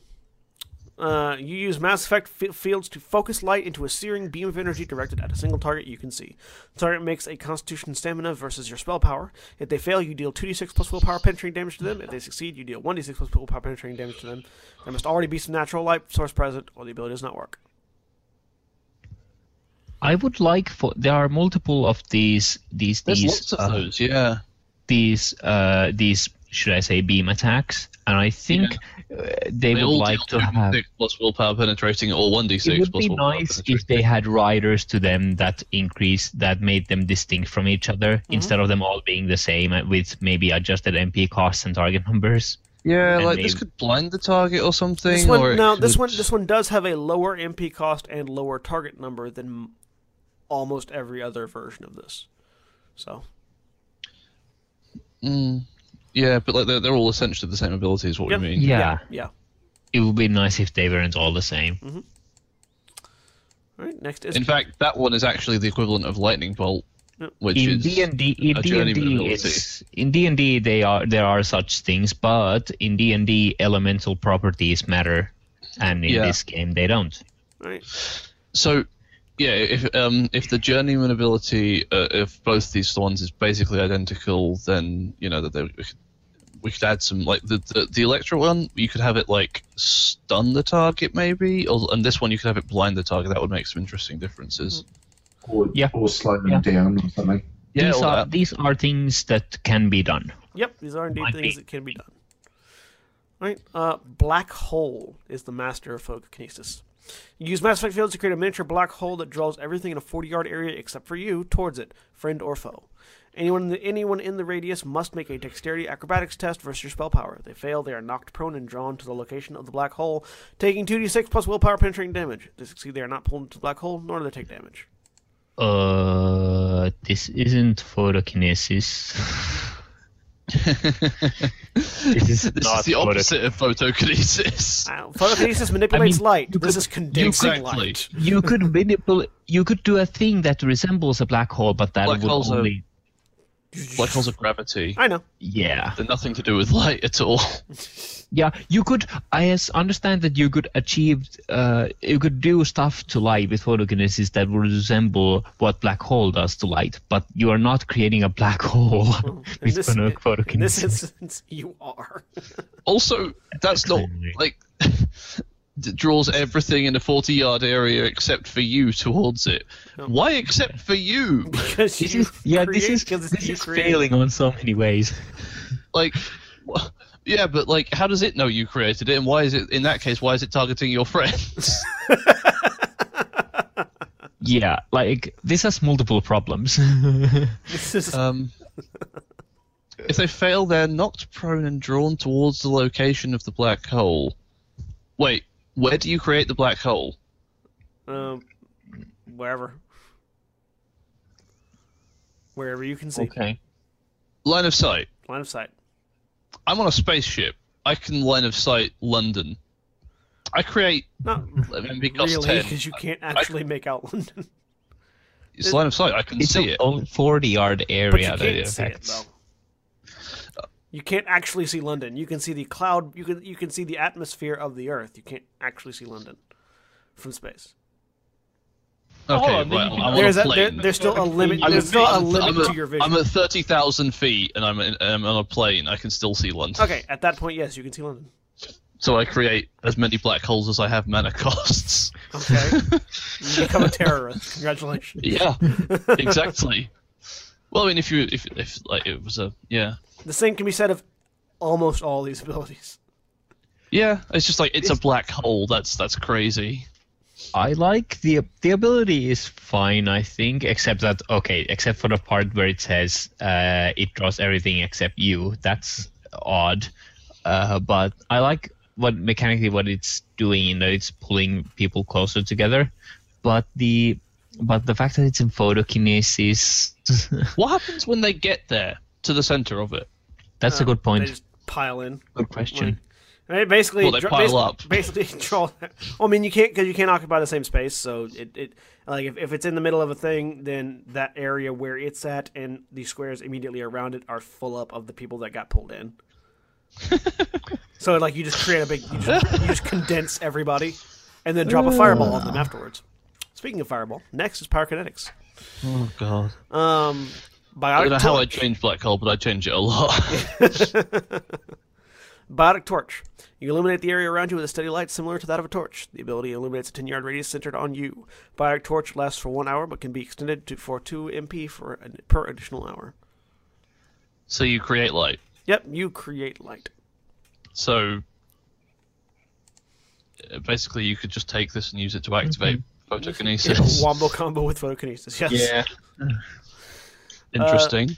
Second ability, Flame Burst. Gouts of blazing fire erupt from your outstretched hands, burning nearby targets. The flame, bla- fa- flame blast, flame blast, not burst, is eight yards long and two yards wide. Anyone hit by the blast takes two d6 plus one damage. Targets that make a successful dexterity acrobatics check versus your spell power only take one d6 plus one damage. Burning hands. Yep. So Yeah. the big difference with fire versus other uh, effects is fire does not deal penetrating damage, but it deals more damage on average. It actually plus does one. less No, less because uh, two d six two d six as ver- as opposed to one d six like dice damage, not willpower. It also doesn't add willpower, No, which is a big loss. Yeah, two d six plus willpower for uh, laser beam and um. Laser beam's also a journeyman. This is a novice ability. Oh It's right. still its own. Okay. Sorry. Um. I'll I'll rephrase that. Uh, one d six plus willpower from Reave. Yeah. At, at at early levels, willpower at early levels, Reave is doing one d six plus three, one d six plus four. Penetrating. This is doing yeah Penetrating, penetrating. yeah. This is doing two d six plus one. So average of uh seven Eight. uh, of eight. Average. Yeah. Sorry, I was doing the Yeah. but eight. reduced by armor. Yeah. Yeah, but so averaging. Actually, So it's average. It's averaging about this. Yeah, it's averaging about the same damage. it's pretty close. Just one Yeah. is going through armor, I mean, Reave's got the, the healing thing, but that's that's Yeah. and this affects an area. All right, Inferno oh, Shield. Good point. You surround yourself with an aura of fire. Any adjacent enemy that makes a melee attack against you takes two penetrating damage. Inferno Shield lasts for a number of minutes equal to your willpower. Ooh, It's flavorful. it's good. Punch you on fire. It lasts for minutes. I'm used to used to going going. Oh, it's Hey, up to another only a minute, duration. minute spell. Yep, a, uh, Another yet another duration. duration. See, there's more than one An amount of minutes.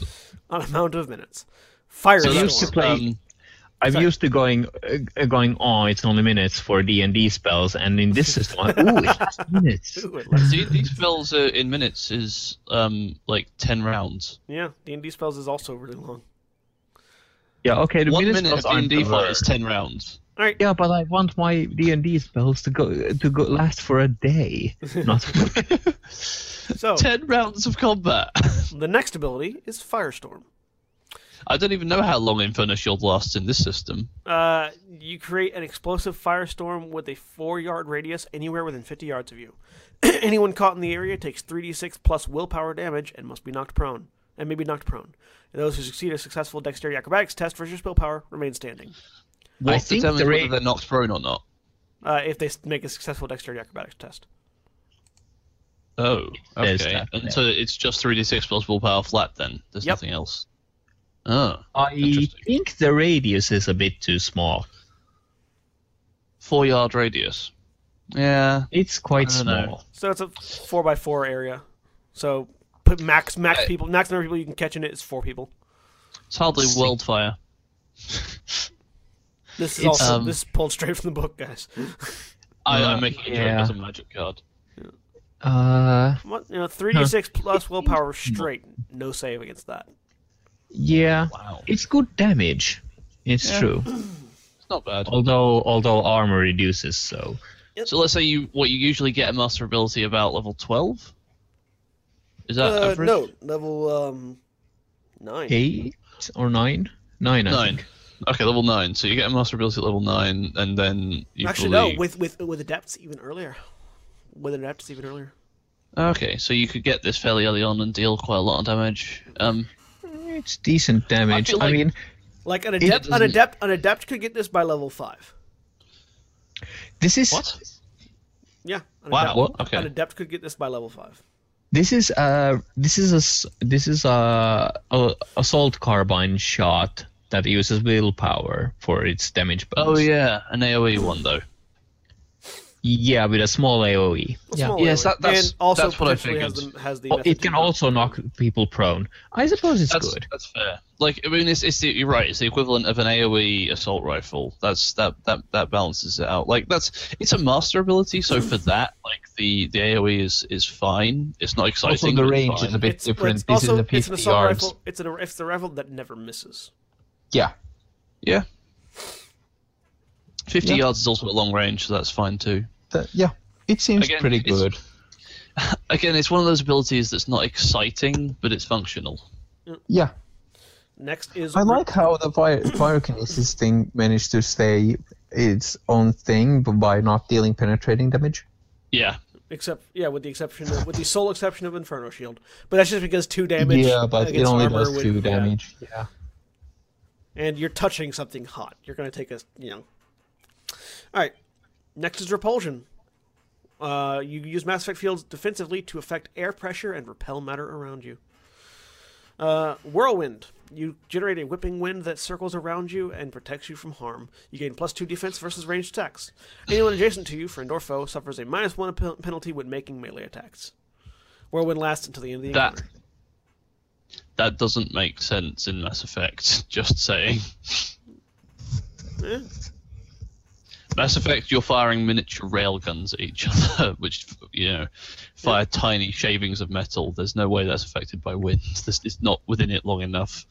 That's like using a magnet to block Well, bullets. it, it, it it's not natural wind. It's biotic fields that are acting that are you know there's biotic fields whirling around you, not just wind. So the biotic field is what's generating. So in order for that to make sense, they would have to be moving at a speed that would literally tear people who are standing near you to shreds, like atomic shreds.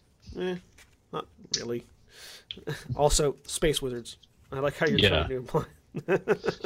I'm trying. I'm, I'm putting a certain level of of um, sense on it that you know maybe I don't need to do, but Yeah. it doesn't make a lot of sense if you think about it. Interesting, you gain plus two to your defense versus ranged attacks, but when someone is making a melee attack, they get a penalty. Yeah.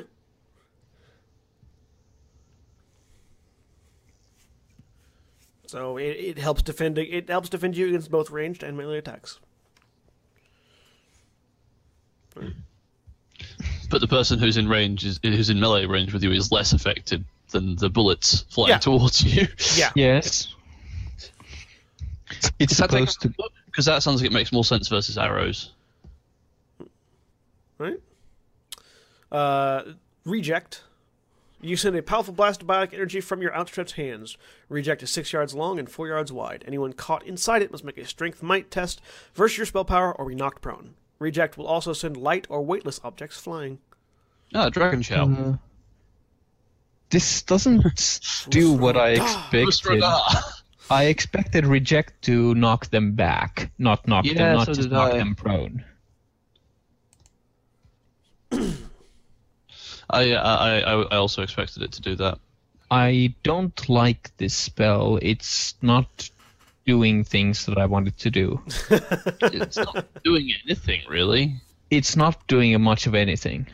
I want to if I want There's to reject so something, I want, I want them to knock them I want them to go away, not not go prone. Although Yeah. knocking prone is is good, but just knocking prone isn't doing much. They just mean, get back up also- and walk to you again. It's also knocking multiple people prone.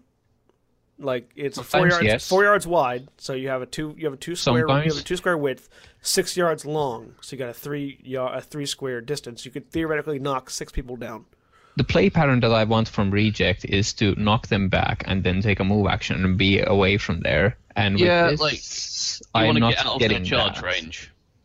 Really, or wanna get out of or. I might pu- use reject to push someone off a ledge, and I'm do- not doing that Oh, either. yeah. That be it's it's like force push, but um, I don't. I'm I'm not sure of of the um.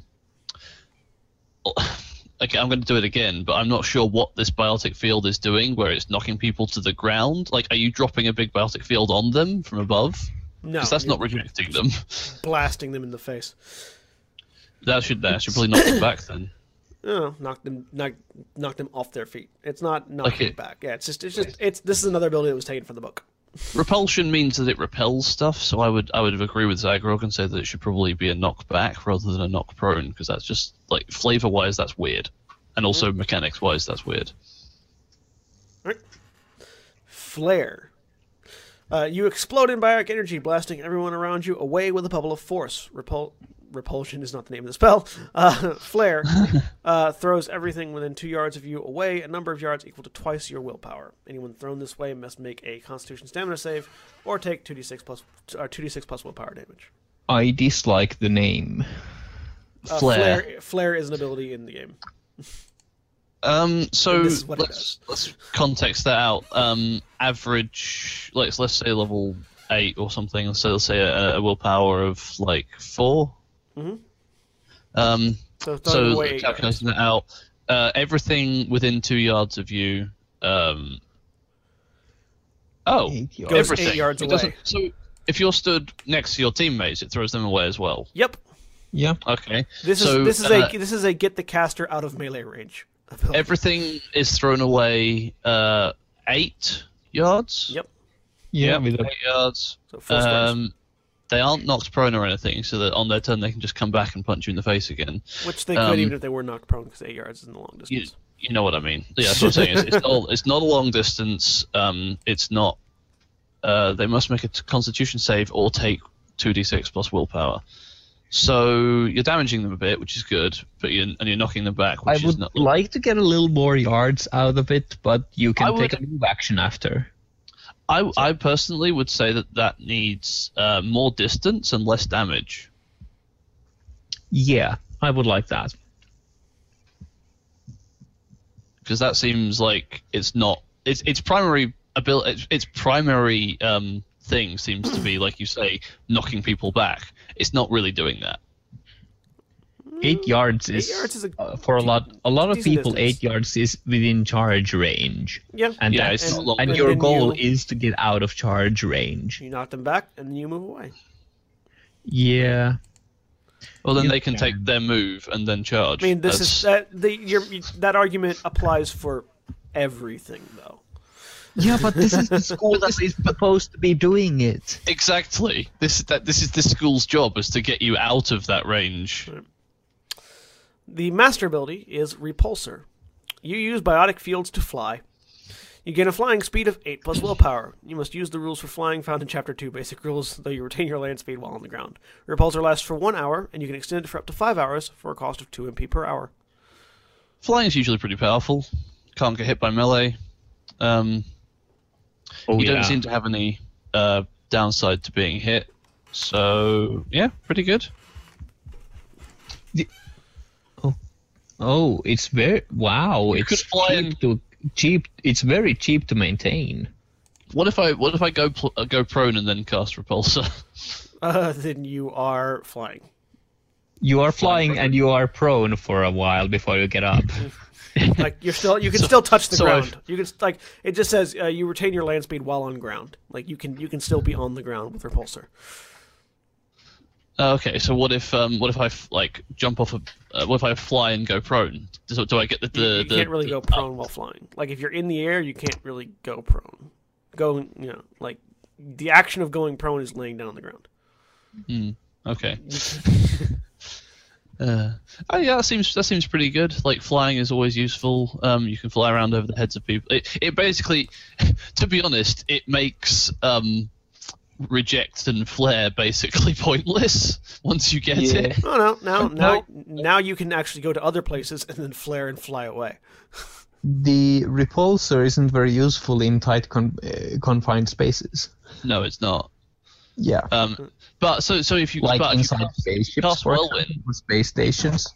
So you've got plus two to your defense uh, and your flying means that you've got plus two to being shot at, and you can't be hit in melee, which is nice. Yep. Like, um, I like the school if, uh, uh, assuming the f- flare gets upgraded and its. I mean, I wouldn't think it's broken if you make it four yards per willpower. I don't think that would break it. The number of yards equal to four times your willpower, Yeah, I'm not sure if that would be even bro- even be broken. Which means at minimum they're going four yards I- away. I don't at like- I don't- They're going. I don't like three yards because 24 the yards away? are awkward. Yeah, that's not far. are awkward. 24 yards is not far at all in this system. It's not too far because you can run and stuff. Yeah, and also ranged weapons exist, so it's. Yeah. I yeah. mean, I mean, at that fine. at that distance, you can if you do that, and if you knock him back like 24 uh, yards and then make a move action, for a lot of ranged weapons, you are outside their short range. That is That's good. relevant. Yeah. This For a master ability, I, I like Repulsor. For a journeyman, like that will be fine for Flare, I think. I uh, yeah. The exact yards, I'm not sure, but I wanted definitely wanted more Something than two better yards. than that. That's that's nothing. Two yards is definitely uh, not much. And the, you can you can I mean the damage isn't as relevant. It's nice if it does damage, but I can do without that if I can I get a also- knockback effect out of it. I would also have project um, knock them back uh, like a set number of yards. Uh, Yeah, um, I don't know how probably. I don't know how many. Um, I don't know if I tie it to willpower though, because Uh, reject this. Reject it's six yards long and four yards wide. Reject them by six, six yards. Yeah, that makes sense. some sense. Yeah. It's short, but it's a uh, no, novice ability. It still has use even with that shorter range. All right. Okay. Moving on to telekinetics, the final the final frontier. Telekinetics. You use mass effect fields to move matter remotely. Throw. You use biotic fields to fling a target you can see away from you. Your target must make a dexterity acrobatics test versus your spell power. If they fail, they are launched a distance equal to twice your willpower, are knocked prone, and take 2d6 plus willpower damage. The ability can be arced 180 degrees from the user. See, when we played it originally, this was super overpowered, but now it's fine. Pull. Wait, But it works like throw plus because the target is pulled towards willpower you. damage? Yep. 2d6 plus willpower damage on a novice ability? Yep. Same same same amount of damage that I mean, well, take, replace willpower with plus one, but the fire does. Non Uh, non non penetrating. Oh, right, it's not penetrating. Okay. Non-penetrating. Okay. Okay. Uh, pull does the same as throw except in reverse. That's nice. I like that they're the same of talent. That's a good thing. Throw it does see actually throw does look like a bit I'd rather throw people than whatever the fire ability is for pyrokinesis. Fire burst. Yeah. Yeah, I'll rather I'd rather throw them like Oh, as- absolutely. yeah, like throw is better for damage. Well, fireburst affects Absolutely. fire affects more people. Okay, that's fair. Fireburst area of effect. Still, Uh, two d six plus willpower scales well scales really well with your willpower. Also, The flame burst, specializations make throw a lot better. yeah. Also, flame burst guarantees damage. Throw does not. Uh, all right. Where is does it say? Oh, okay. Yeah, flame If they, guaran- if, if they fail to save, Ah. if they fail Ah, to save, okay. they take one d one d six. However, if Okay. yeah, uh, if, Okay. they, if they so succeed that, that's that's that's pretty good as a throw pull ability. Yeah, whereas throw, if you if you miss, if you if they succeed avoiding throw or pull, they don't take any damage. They don't move. Okay. Yeah. Okay. All right, uh, journeyman lift. Use biotic fields to lift and suspend a target within sight. Target must make a dexterity acrobatics test versus your spell power, or be lifted off the ground and considered prone. This ability lasts three rounds. Yet another Three duration. rounds. wow. Hey, I find it interesting that the more pow- uh, it seems that some of the more powerful uh, effects uh, lasts longer. That yeah. makes sense. You're spending more. you're spending more mana. It's a I mean- powerful ability. Uh, You're not you're not spending a lot more mana. I mean, Yeah. The MP costs are not much of a thing. I mean, they are a thing, but but damn. Technically, if you're going on that logic, technically annihilation field um, costs like ten for one round. Like that's that's that's mean- more for less time. Like that doesn't Yeah. make sense No. by that logic. all right. Uh, so lift Okay. And then slam the master ability. Use biotic fields to lift and slam a target within sight. Target must make a Constitution stamina test versus your spell power. If they fail, you deal three d six plus willpower damage to them, and they are knocked prone. If they succeed, they are not knocked prone. They still take the damage. They though. still take the damage. Yep. Oh, they still take the damage. Yep. Okay. Huh. That that needs rewording. Um, Really? Okay, to be more clear, If they succeed, Yeah. they are not knocked prone. I think it's okay. I mean, I think the wording might be okay just as it is. Uh, so It's lift pretty and good slam. damage ability. Interestingly, is- this school Telekinetics is pretty good for dealing damage. Oh, it's absolutely good for dealing damage. I'd like to see some sort of interaction between lift and slam. That'd be really cool. Uh, slam sort of already incorporates lift. Is the problem? Like you, you you, you, can't really, you can't really. There's like even in the game, there's not really interaction between lift and slam. Yes, there is. No, because It slam. detonates. I mean, yeah, that's but that's any any any, lift. any and all biotic abilities detonate other biotic abilities in the game. Well, no, Oh. some of them prime. all biotic abilities detonate other biotic abilities if you if you if they if they interact. Like, Hmm. like, that's not. You know, that, that that's a that's a that's that's a that's a factor of the game that doesn't translate well over to. a- Anyway, like my my thinking being there that they're already lifted, um, and so like well, I mean, they, they- if if they don't- if you're if you're considered prone, you fail acrobatics tests. yeah, but slam is stam, sta- Uh, constitution stamina test. Yeah, that's right. That's that's what I mean. All damage?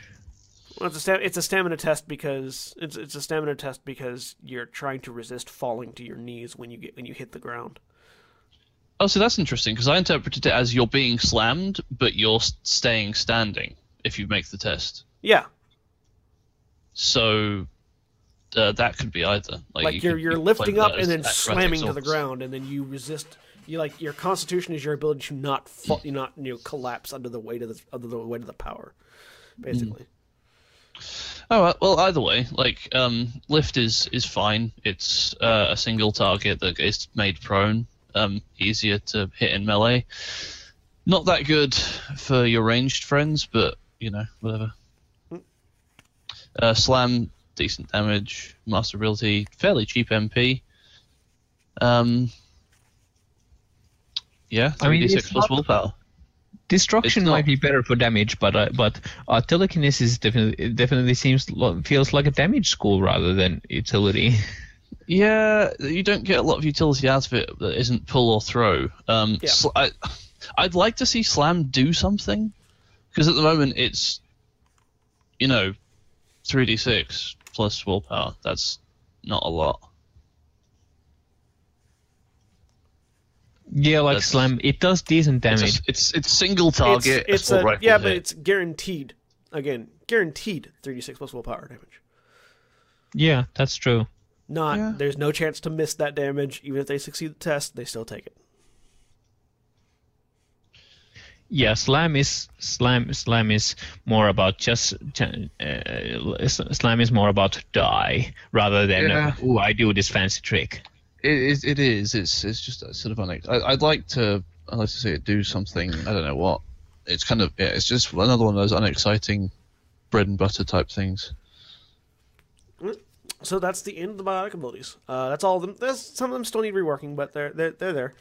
Um, I like the black hole ability. I really think it doesn't belong in photokinesis. I like Space its wizards. existence though. Space Wizards.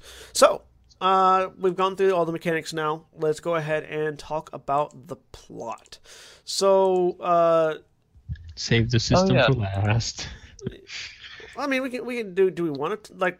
We have like forty-five minutes left. I'm not sure which which which to do first, the plot or the system. Maybe the plot because maybe we, We can have probably less- get through the plot. We discussed it the other day.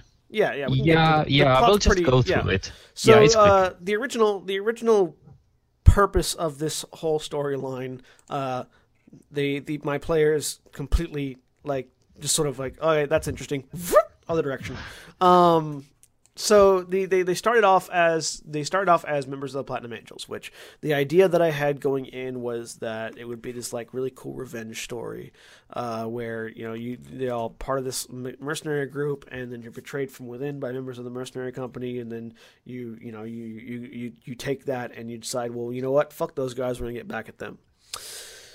That didn't happen. Yeah. Uh, the uh, the so the the the the uh, the the original. Uh, so at the beginning of the thing, the Turian frigate that you were all on, that was part of the the, the Platinum Angels, was uh, was taken over by uh, Paladin Tyrion of the of the uh, of the Platinum Angels, who had sided with Cerberus.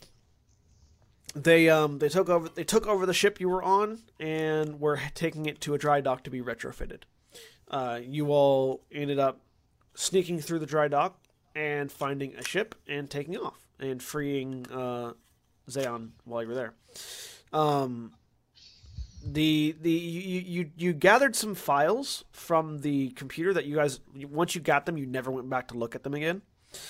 Um, in the in those in those files was a list of all the people, in addition to all the people on the station, also a list of all the people that had defected to Cerberus from uh, from Platinum Angels and their last known operating location.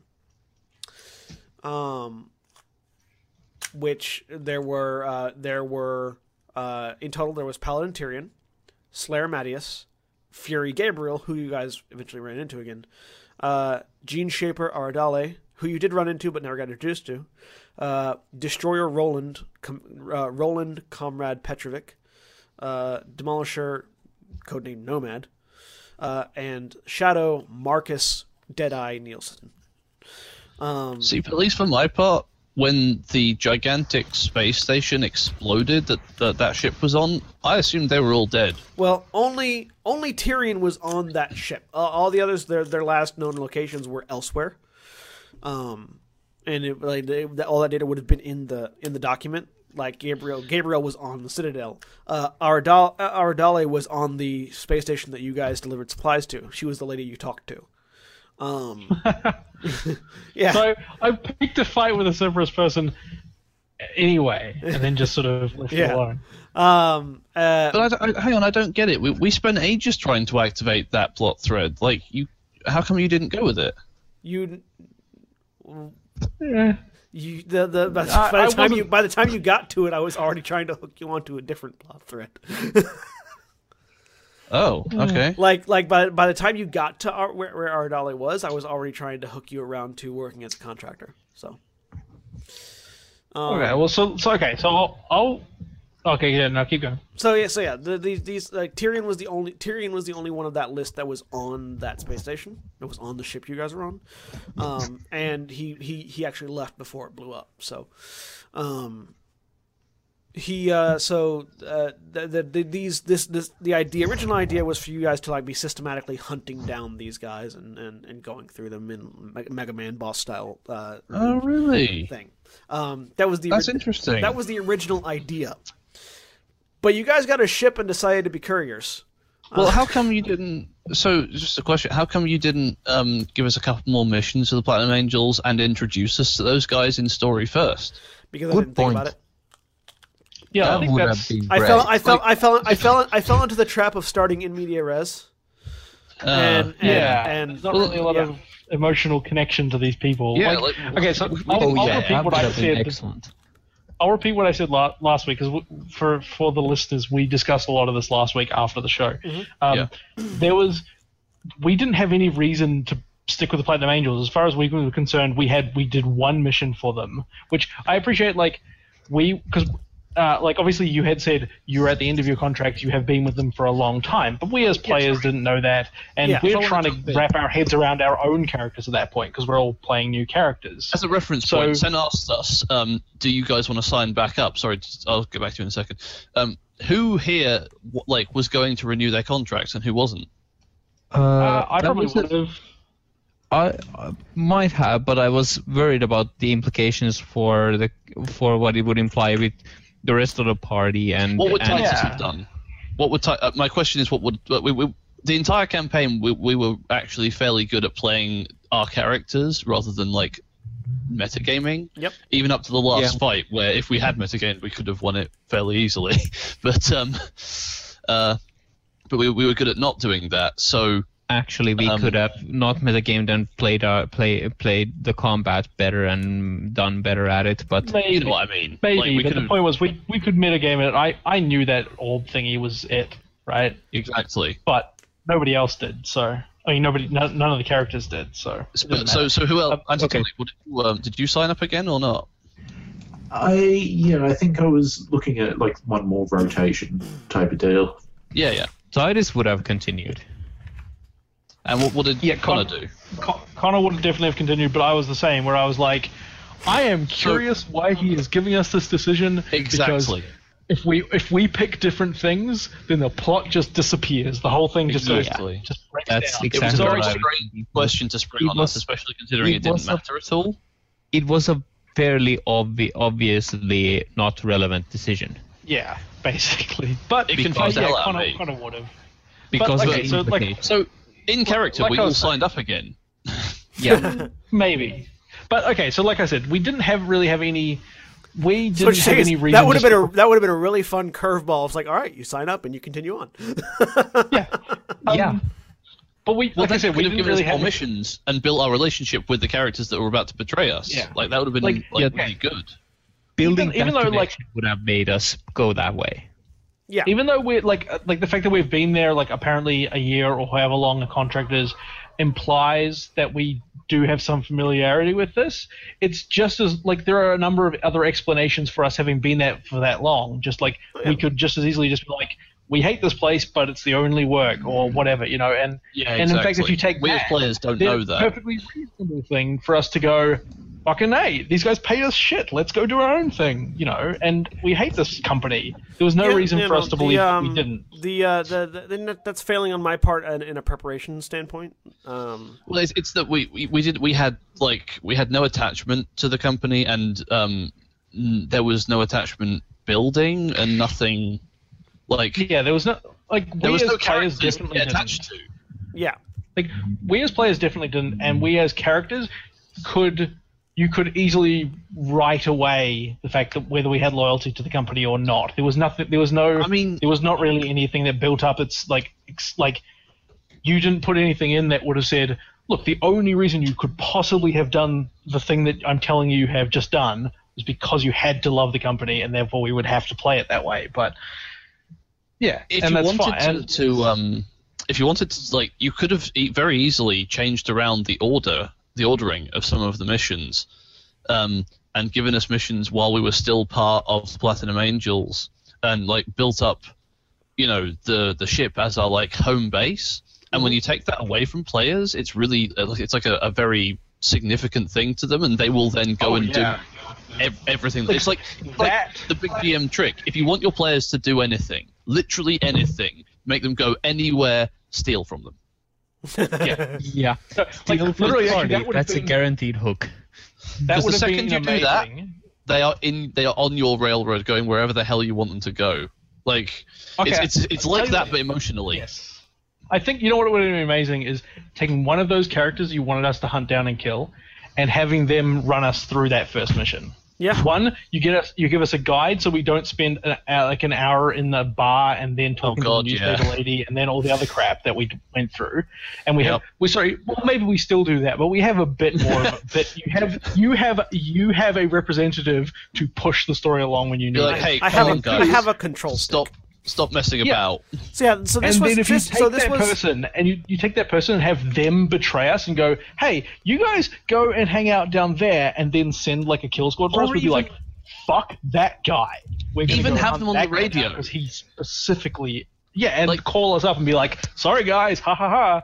We would be like, No, no, no. Sorry. guy, Like instead of having him." a character in the first mission, have them like be on comms the whole time, being like, right, are you got what you go? Have you thought about this? Are you going to go here? I think you know the Yeah. the being like our, our mission control.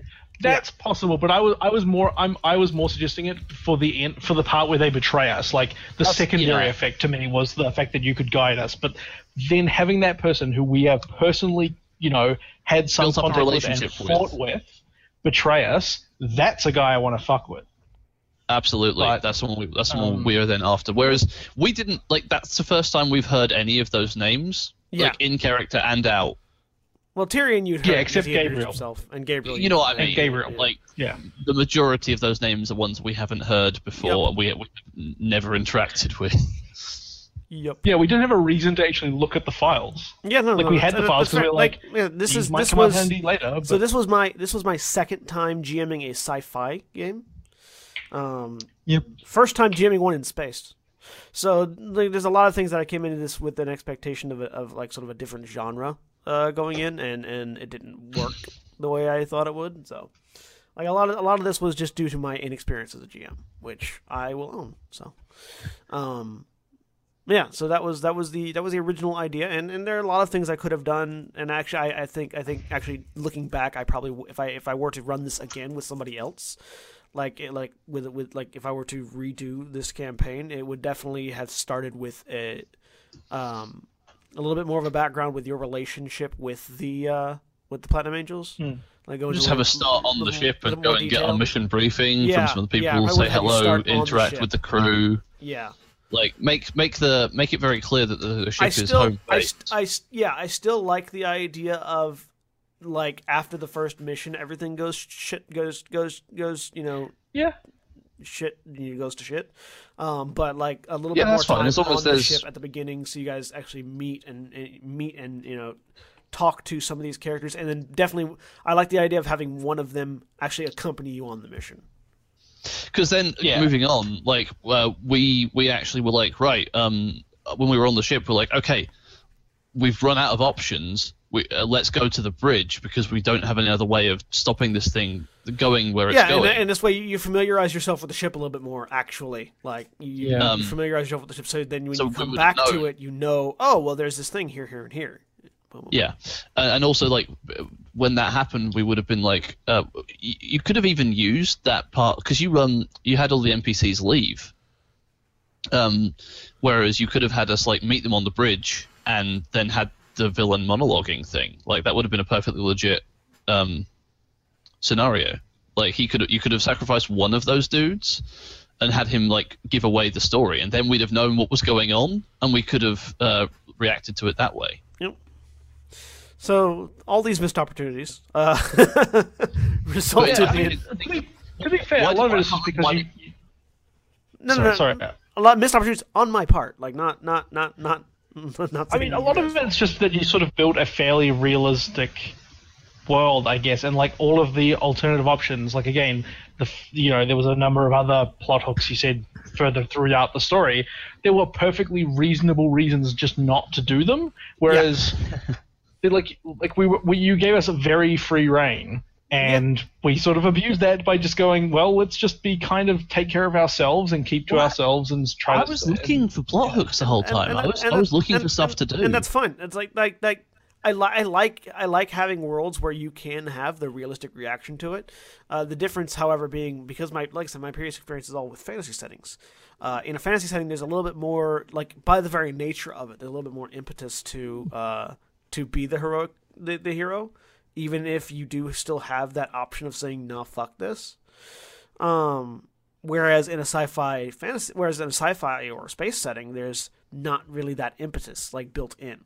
There's no real like, well, I'm the like like if you are a mighty elven paladin uh, wandering the wandering the plains, you have this sort of instinctual say, you know what, I'm gonna go find those evildoers and kill them. Uh, whereas if you're if you're basically a space gypsy, uh, you're like, "Eh, I just want to make sure I have food and fuel. Fuck off.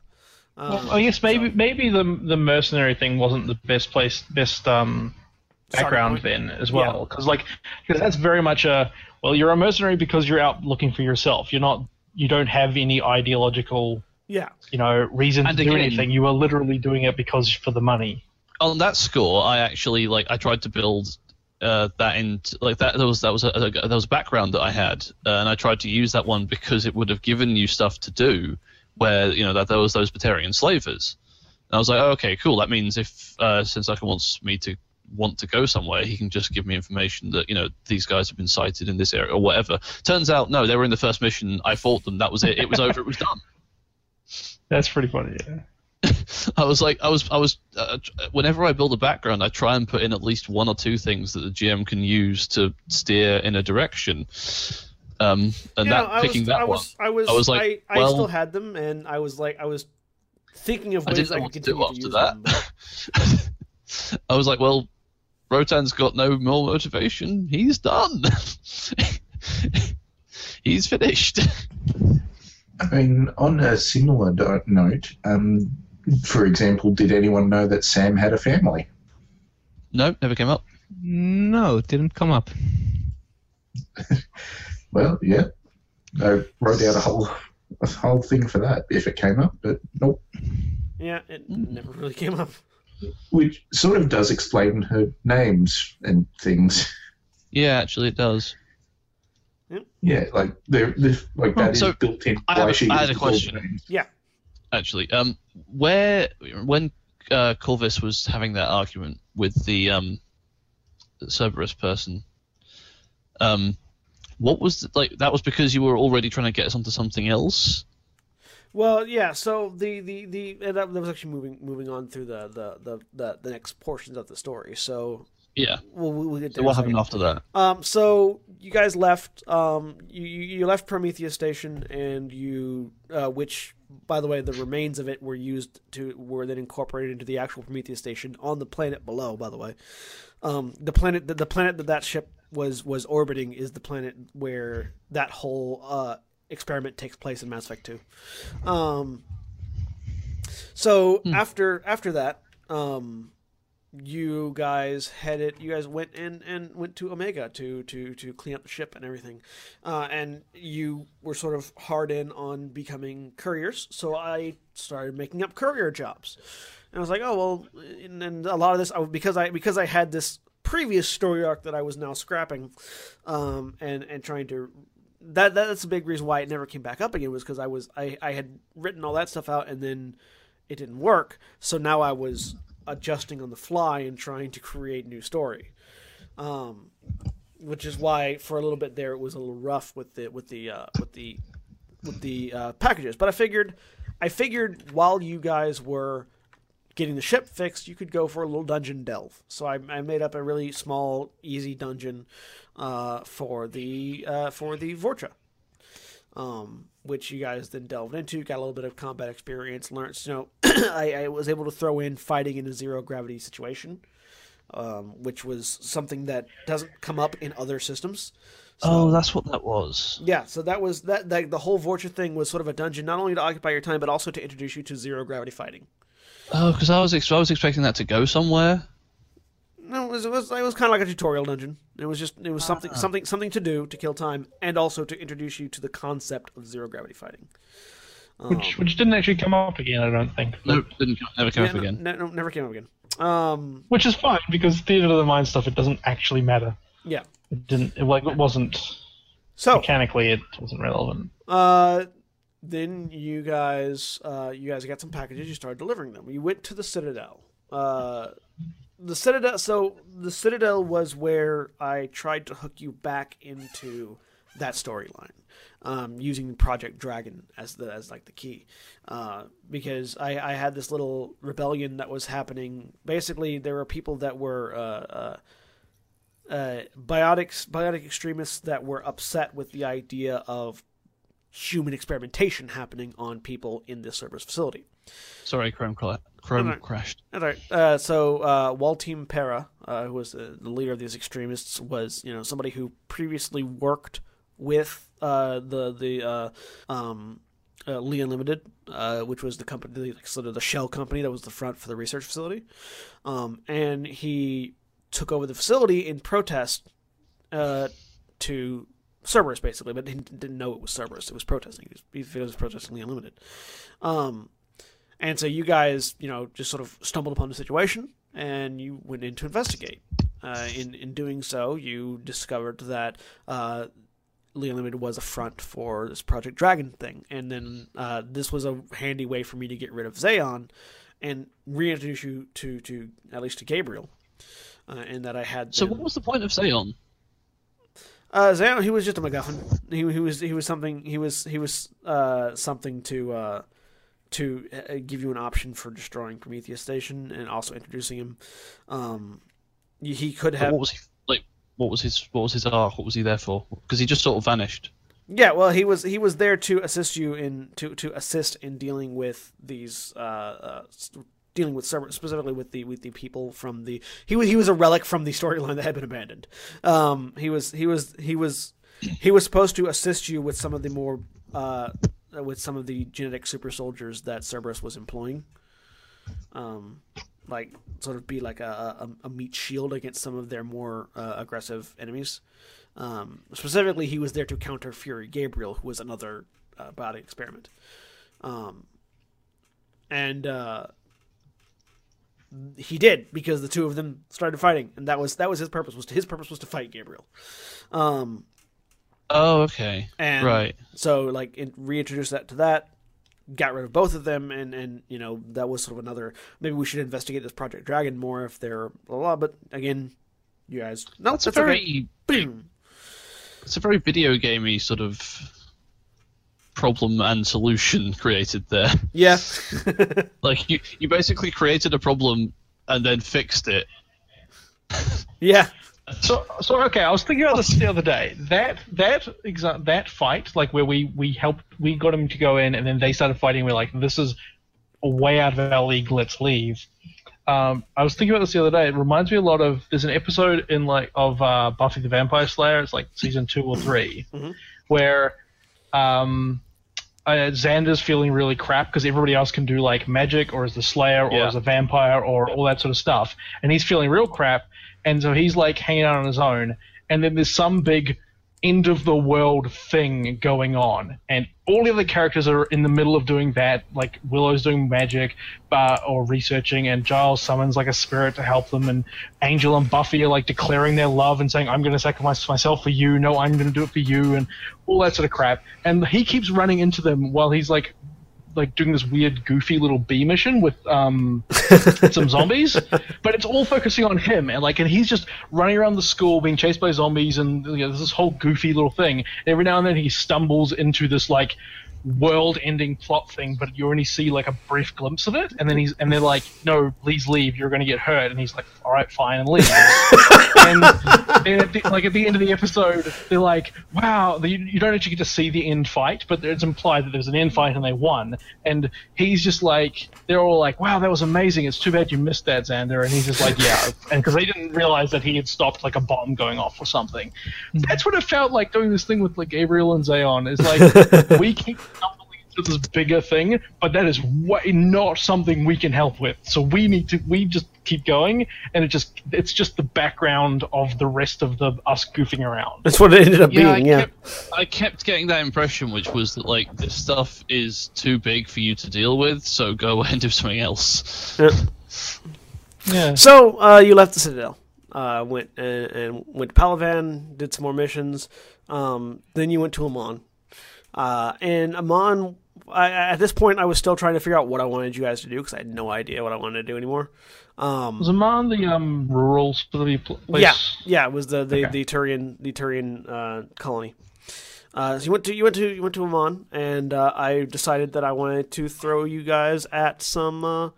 Uh, well, actually, uh, prior to that, actually prior to Amon, uh, you went to uh, you delivered to a, a space station, which ended up being a service station where you met Aradali. Uh, at this point, I really wanted you guys to just be military contractors because that would be an easy thing for me to throw missions at you while I figure out what to do next. Um, that, that was the whole purpose of that was here i have a steady supply of missions i can give you so that i can figure out where i want this thing to go well, because I was expecting, um, at the very least, to have the alliance contact us and, and tell us that they like ready to strike force and that we were going back to that station because you set it up, and then I was like, uh, you were going to. Oh, you were going so to. We're it never was, going back there again. it was coming up next. Uh, that was that was coming up next. Um that was going to be like the the last portion of it.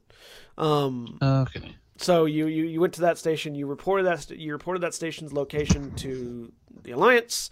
They said we'll get back to you, and you, you joined up with them as contractors. Uh, then you went out to uh, then you went out to Amon, and I, at this point I wanted to introduce you to fighting non-standard enemies. So you fought some lurkers, um, and it was like the the idea behind them was they're enemies that don't attack you in normal patterns. Like they, they, they don't. There was like prior to that, everybody you had fought had been a human humanoid, uh, with a gun and armor and cover, uh, and except for the except for the uh, except for the Vorcha. Uh, and so these guys were sort of a, a monstrous enemy that had a non-standard attack pattern, um, where they would they would burrow and then come up and they would follow you and they were intelligent and that they used they used tremor sense rather than actually seeing you. Um, which you guys you guys adapted to. You guys had really interesting tactics that you took into that, and it was it was fun. Um, so you dealt with that. Then after that, you were uh, scheduled to come take out this pirate hideout uh, in the Kepler Verge, which was yet another dungeon run. I, I wanted to I wanted to test out. This was this was me wanting to test out different builds that I had for for similar uh, archetypes. So you guys fought a couple of different types of soldiers. You fought guys with shields rather than guns um, and melee weapons. Uh, is also where I wanted to give you guys some new gear. So this was where you found the destroyer exosuit, power gauntlets, sniper rifles. Um, found some more batteries and medi-gel. Um, and where you found your fighter. Uh, you this is also where I had you guys fighting a smaller group of adepts just to see what you know uh, how these other abilities, other novice abilities worked out, and well, turns out warp's really good. Um, Yeah. so you guys fought them. I also this is also where I wanted to have you fight some vanguards, so you could uh, so you could see some alternate tactics for vanguards. Um, Who then the vanguards? the the Krogan, the Krogans with hammers. Did they do any biotic stuff? Yeah, they were. I don't yeah, they, they biotic charged and slammed and novad. Oh, but no, but not like other abilities, No, no, no. They they were there was like lightning and shit. melee attacks, but no, um, no, they. Right. I don't think they had any actual other biotic abilities they didn't use. Um, you also fought some engineers, and this was also where I gave you guys the fighter, so we could try out some space combat.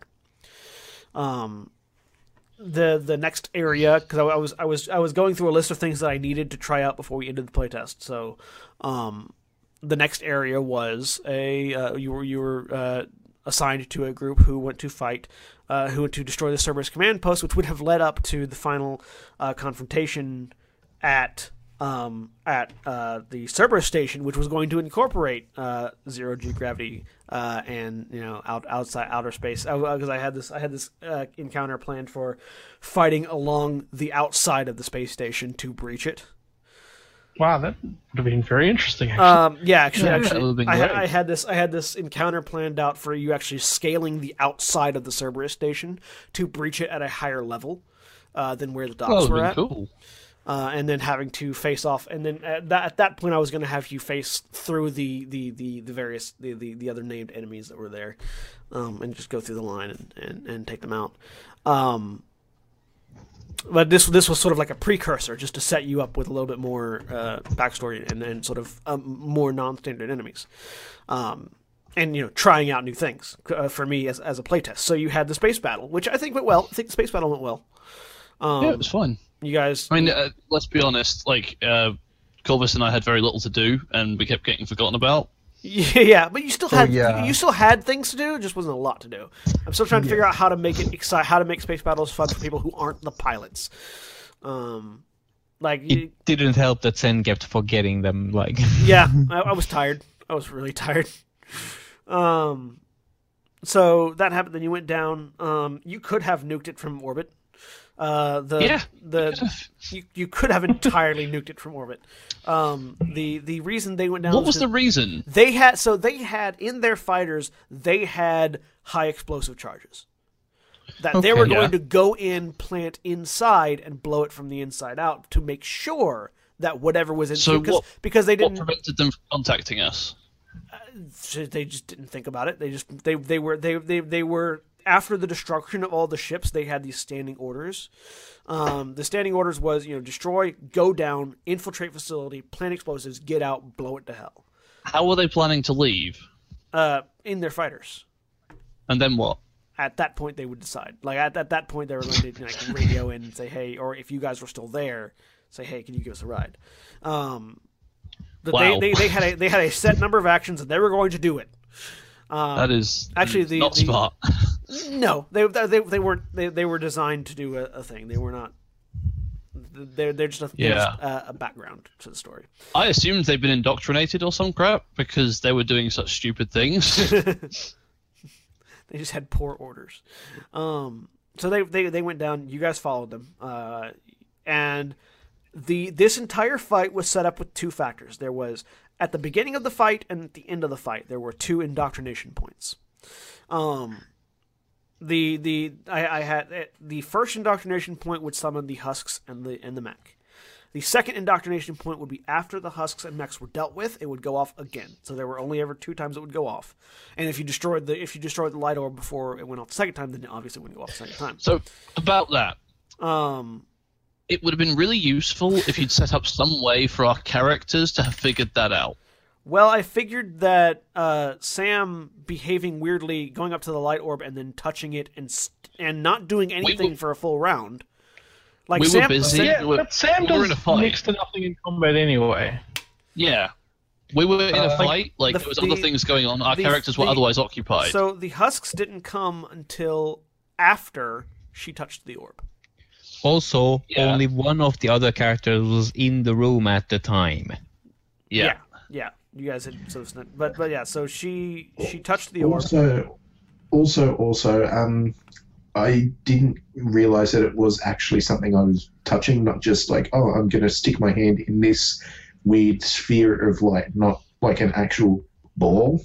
Well, yeah, it's it. You, you were Yeah, I didn't get that indoctrinated by either. that point, but yeah, Yeah, but Oh, I mean, okay, like, there, so at that point, I was like thinking, oh, well, there was nothing to shoot or break or anything. Yeah. there was there was a thing inside the light. Uh, I, Um, I, I may have just not described it correctly or or well. That's Well, like I said, Sam has a has a has as a character just it acts kind of weird sometimes. Anyway, Yeah, so That and it's per- it's perfectly reasonable for the rest of us to assume that she's doing something like hacking, trying to hack something or gather No, no, information it- or it some is- sort of it's- thing. it's- that's perfectly reasonable. So They our make characters had our characters had no way of knowing. Like if if if I had been setting that up, I would have set up something that would have shown the characters that that thing was dangerous, and like had it glow brighter when the husks appeared, or like um have like a, t- a tendril going between it and Sam that's like hard to notice, but you can see it if it's you know like you you have a, ch- I think a chance to notice it. Yeah, the fact that Like have something that no like, like there was literal no reason to expect that the light was something to, we could interact with. That's fine. Like, because, that, like, that- that- that's players- poor description on my part. as players, we know that indoctrination is a thing, and that, um, well, some of us weird do actually. glowing Sorry, light orbs some of us know. are Um, yeah, uh, uh, uh, well, let's be fair. That the weird glowing light orb was a, f- like a pure fabrication on Sen's part. Like it's not in the games anywhere. Um, no, it was but just a what, cool what way I mean, getting yeah, us that's to- a Yeah. that is a thing where it's like it's it's like the glowy red weak spot on a boss. This this is a thing as a video game player, as and a actually- game RPG actually, player. I know what he's talking about. Uh, so To correct you, uh, they're actually the, the not, not only do the glowing light orbs exist in the game, um, they're also based off of another instance that is the source of their indoctrination power. Uh, the leviathans, uh, the leviathans that the uh, original Reapers were made from, had these uh, crystalline orbs that they could extend their presence and willpower through to indoc- to mind control uh, creatures. Um, the Geth, the Geth in the first game set up similar spheres of light that they used to worship, which were uh, in in the lower background were basically they, they worshipped them as connections to the old machines, which were the Reapers. That's what the light orb was based off of. Oh, okay. I never got that. Okay, well, any, uh, so in that case, none of us had any idea what it was or why it was doing that, um, and we had no way of figuring it out. Yep. Uh, but no, I, I, I, I you know, that that was a, I, I figured. I thought I had put up in put in enough detail as to that was being the thing. That that's you know that's a problem on my part. So that's a that's a that's a fault on my part. Um. The uh, Well, we, we, we were we were sort of sticking quite rigidly to what our characters knew. Like Yeah, we were we were very much playing in character the whole time. and that was fair. Um, you finished the battle with the Husks and the Mech. Uh, the the door that uh, the the door that um, Sam ended up next to. Uh, if you had gone through that door, you would have found the remains of the strike squad and their explosives. Um, and uh, you guys See- left and nuked them from orbit. just again, like I would have had us find the remains of the strike squad first, and had um like had it been obvious that they killed each other. Yeah, Like literally, just that one change makes that whole encounter so much less designed to kill us. Yeah, that's fair. I should. I probably should have had that happen in that room rather than in the next room because that, that's why that's what had happened was that they got indoctrinated and killed each other. But it- Exactly. it, happened further That's in. what, that's what happened. But that's we had actually no way of that, figuring that would have been a really good fight. Is finding them in dead in the room. Yeah, like that- Absolutely. uh, Because that- then- that's something that I could have done. Again, that, that's a that's a misplay on my part. Yeah, I, I, we're just sort of you know spitballing things that also, like this is a feedback because you're going to be. I assume you're going to be writing things in the future, although not Yep. on this. really minor minor changes that completely alter the uh, the makeup of the of, of the encounter. Yeah, no, just it- by giving Yeah. players a bit more information. Yep, that is, Or sorry, giving the characters more information. That is. that is true. So yeah, uh, that was that. And that was the end. So that was that was last episode. Uh, like I said, next episode, if you guys had made it through that, um, it would have been going to that server space and, and this this uh, epic uh, side of space station scaling event. Um, And I would have got them to fight someone that didn't have a resistance to armor penetration. yep, God damn it. it was coming up. God damn it. it was next. Um, and so with with with the death of Rotan, we uh, we decided that that would be the end of it, mostly because uh, again I had tested everything I needed to test, uh, or wanted to test, um, and it just it felt thematically appropriate to stop there. I agree. What's the interesting- Although, even if, Yeah. although now that I hear what there was in store, I, I feel bummed that we didn't get Well, the- there. the- but I the think big it one- was real shame. It w- there wouldn't have Yeah. been there wouldn't have been any way really. You guys would have been like like like so drunk it wasn't even funny. So it wouldn't. The, the, I know. the interesting yeah. thing, the interesting thing is that it actually um, having him die was sort of the first real emotional hit that we had had. Like like I said, we in all the other examples where you tried to set up something where it's like you guys should care about this, we kind of just ignored it or avoided it. Whereas it's like the first time it actually something happened where it's like, wow, that Well- was actually super heavy and like I, I- I felt feel like for my character, I was like, wow. I feel like it lost some of its impact because it was so super avoidable. Like, Ah, um, well, if we yeah, but- if we if we if we'd like had any contact with the strike team and been like, hey guys, wait, you know, Honestly, like, I think that actually slow makes down. it better. We're coming to like, it's it's the unbelievability of that that sort of takes something away from it for me. I think it actually makes it, to me anyway. I, I felt that actually sort of made it more, um, Like, like the, the fact that it was it's avoidable the made it unintended worse. consequences, right? Yeah. Because we didn't make a, we made a bad decision, but it wasn't like obviously bad. We did something, Well, we went was- through, and we paid the price for it, and that and it, it, that was yeah really heavy. It was a decision based on characters the actions and of the- unit. The the encounter ended up set up in such a way that if we play our characters uh, correctly, this is a likely likely uh, end result. Result, yeah, Yeah, just the fact that, that was probably the that characters was had something like that was going to happen. the lack of information was the characters had meant that it was very likely that there will be casualties. It was either Sam or me, put it that way. Yeah, someone was going to die because we didn't know. Yeah, but that was like in the context of like the real world or whatever. That happens. That's a thing, right? Well, you you make yeah. your decisions that seem okay, maybe they're a bit sketchy, and turn out to be much more consequential than you thought, and you just something you screwed something up, and you, we paid a price for it in this case, and sort of. Like I said, that's at least to me. That was I was I was okay with the idea that it was like Also, there's the fact that like if Yeah. if if if if Korvys's roles have been a little bit more consistent. Or a little less consistent, maybe. Uh, you could Yeah. have very You- easily you've gotten gotta- out of there gotta with no for that. deaths. like Um, you've yeah. got to you've got to you've Yeah. got to plan for that happening because whenever you're rolling dice, that's the possibility. Oh, yeah. like, whenever, Yeah. like, because because Yeah. like the the the the the so the, I, I can tell you now the TN for indoctrination uh, starts at 15. Then every round after it, it goes down by two. So it goes 15, 13, 11, 9. And in those four rounds, Korvys rolled 14, 12, 10, 8. yeah But- okay like theoretically, you could have built in uh, a system whereby, like, if something like that happened, like say you could have had it set up so that if you are to take down, like if you do take down another character and put them into like a, a dying state, you could have had them like ha- have a, a bonus of snapping out of it because they've just hurt someone that's ostensibly their friend, like Yeah, no, pretty true. Badly. That's, true. And I didn't. And You that's could've- something- you could've that's done something- a- and a that's something great I didn't many think about. things. That's true. that um that would have changed that completely. That's true. Um, And that's like, I didn't and like, and like yeah, we, we talked about like to do it.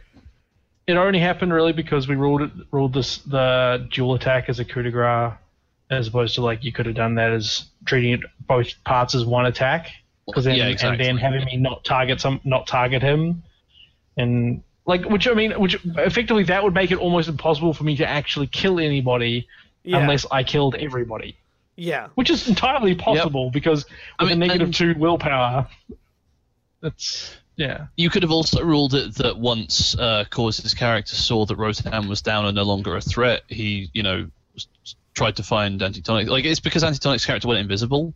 That's the thing. Yeah. Um, Oh no, if well I mean they- that yeah that helps. If they hadn't gone invisible, then you wouldn't have had to target both attacks on Rotan, and you probably wouldn't have killed him. Yep. Um, so, like, there's a there's a great many many things that could have been done Or if you had, differently. or if your that that perception didn't roll had been, if your perception roll had been higher and you had Oh, seen yeah, through yeah. the invisibility, you know, there's a, there's a, So, like, there's, it was there's like those- there's a, there's a number of hinge points where that could have, where any any number of things could have happened that would have changed the result of that. like had I been running that, I would have literally just had whenever you like did more than X amount of damage or took someone down, I would have had you either roll or just snap straight out.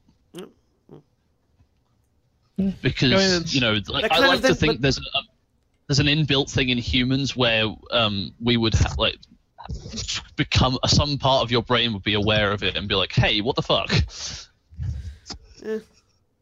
Uh, I, maybe, but uh, having seen in how indoctrination works previously, like heavily indoctrinated people don't react like that, though. Like Saren, Yeah. Sa- no, Saren was Saren. only lightly indoctrinated over a course of time, and he was even he was. no, he was heavily indoctrinated. that- He, he he was part he was part Reaper. Well, yeah, by the end of it, but at the beginning he was very different. Um, Um, and then- he, but he- the, the the- matriarch. the- however, He, the killed- he matriarch. blows his own brains out. Yes, he did. The 'Cause he's still matriarch, there. the matriarch was completely under his control until she was dying. And again, you know, you, looking at the uh, the the assistant to so in in Lev- in the Leviathan DLC of Mass Effect Three, the assistant uh, to the the doctor, the scientist that's helping you find Leviathan, shoots and kills the doctor, and then turns to shoot and kill Shepard, and doesn't come out of it until after Shepard's knocked him out because that's a Yeah, I mean, that's a fast because the way it works is the faster the indoctrination is, the more powerful it is, the less free will the indoctrinated person has. That, and that's fine. Like and that's it's- acceptable. It's, like it's like because it happened instantaneously, you have basically no free will. Uh, I mean, you, when- like, you can play it that way, but what I'm saying is that it's, it's up to you that into how you wanted to play that. Yeah. So you and I you don't. I play the also, as a GM, I don't like artificially removing lethality from a game. I don't like having. I don't like there. I don't know how no artificial risks. that would be. I don't like there being no risks, no risk of death. And like you're you're like like at, and, and that's a GM choice. Not all GMs are like that. Many GMs are different. Uh, the at that point it's a it's a call of do I want there to be a chance of you dying? If I don't, then yeah. If if if, if, if if I don't, then yeah. As soon as he puts you down, he snaps right out. Uh, but It's like I it's more a call of um, whether the- you think it's uh, like at- worth ending the campaign at that point or not. well at, Well, at that point We didn't know we didn't know it was a campaign ending thing until after. Yeah. Anyway, Uh, we didn't make that decision really until the end. Like like it was it was close enough to the end that it wouldn't have mattered one way or the other. Um, like I don't I I, I personally him dealing both attacks to you was is a GM style choice. That's not like a that's not like a storyline Okay, thing. so I do that's have a just a that is the thing where I'm like, yeah, as and if that happened in like D and D fifth ed or, or any other campaign, if Okay. somebody was under control and that was going to happen, So let's go back to the first mission. Rotan charges into a room full of explosives. The explosives detonate, Yeah. and then for some reason that isn't anywhere in any of the rules, he gets a dexterity check to avoid it. Yeah, because sounds like you that's a different style. You didn't really avoid it though. I did. I, I, No, Okay, you still I, took um, damage. yeah, but I didn't die outright. No, you didn't die outright. You took one hit. I would have died outright if I hadn't made the check. You, No. you didn't get. No, you The went. You went to that way. bleeding. You went to bleeding. Yeah. See, here- but I here- the, still the, been the in the- Here's the difference. The difference is in that first mission, you didn't get coup de grace. You got. Wait, so you hang got- on. The only way you can die. Look, so when that space station exploded, everyone had survived because they didn't get coup de grace. Well, no, because then after the explosion, if they weren't saved, they were in the vacuum of space and were therefore taking more damage. You got coup de grace. Wait, so they survived the explosion? Not necessarily. No, like it depends on how much damage. Right, that's what I'm saying. An Depends on- explosion is a large amount of damage. It was a room full of ammo. Yes, and you did not take enough damage to instantly die. But if I failed the so so what was the point of the saving throw? If you had failed the saving throw, you would have taken enough damage to instantly die. Right, that's what I was saying. Yeah. But there's no rule that says that saving throw exists anywhere. So why did I take the saving throw? well, because there's no re- the- rule actually, that says that, that there cra- is a rule what a that says that saving throw exists. full of ammo says. There is a rule Well- that says that that you were in the middle of an explosion. There's the GM. The GM's up. The GM has the ability to give you a reflex save to get away from an explosion. You were in an explosion. I was in the middle of it. Yes. If you get hit that- in in D and D, if you get hit point blank with a fireball, you can still dodge it and take no damage. You- no, you can save for half, can't you? No, if you have evasion, you can dodge it and You take no damage. Yeah. Oh right. The default Like, choice is save At, for the- half, at- but at this point, at this point, it's a mechanical game. Like, like you're you're you're, My you're my po- my point is that like the other people in the room didn't get to take that save. Um, they just died. because they were but I NPCs. did. I think the the the choices were reasonable. It wasn't particularly say you uh, could the have- DM you- saving the character. You could have died if you had rolled poorly. You Yeah. would have died on that first mission. yeah. Like, Yeah. like, I, I will tell you that right now. If you had rolled poorly, you would have died right there. I'm not sure that I'm a, you know, because that, that was me playing my character. Like, And you put those enemies there knowing what my character backstory was and is. with a fairly reasonable prediction of how I would respond to it. I'm not sure that that's something I would try and do in a game. Like, oh, look, here's a room full of explosives, and this character has every reason in the world to not care and charge in. Let's put those two things together. It worked out. that seems like poor planning. or, or the best planning. You want to kill a character off in the first mission? No, I don't want to. Uh, I'm lost then. That at that I don't understand. It's, it's your character. It, it the, the, at that point it comes down to how dumb is your character. He was Like not smart. even even even with the rage of the machine behind you, there's still a, like even barbarians do not jump into a fireball. It wasn't a fireball. It was a, a Well, I, I, I room know. full of yeah, a crates. room full of a, a- yeah, it was a potential fireball. It's a room full of crates. Anyways, Um, if it off makes you feel any better, Navarran, I added all the relevant statuses to Sam. What do you mean? Uh, the little icons thing. Uh, Oh, drunk, heartbroken, crying. oh. there you go. All right, so do we want to touch on the system, or do we want to wrap it up? Uh, le- I would like to mention this briefly, uh, in case I didn't sharpen enough earlier. The sys- system not having it relates to the system, partly relates to the system not having critical success. The defense system is kind of broken. I don't The- like the system. Put it that way. Yeah, the- yeah. it's not average good. characters are, are going are going to have uh, average defense, which is fine. It's not difficult to break the system with defense. Titis is not per is not 100% optimized for defense, but he is optimized for defense the way he can, Yeah, no, and you he's when and have- he's not and he's quite untouchable Yeah, for when, a yeah, lot of enemies. When you when He's you when you're. He's functionally invincible. when you're when you're full on defense, I have to roll perfect to hit you. And that's not well me rolling uh, me i'm at 21 before i and i'm not fully committed Yeah, when i'm fully i can be at, up at 25 yeah.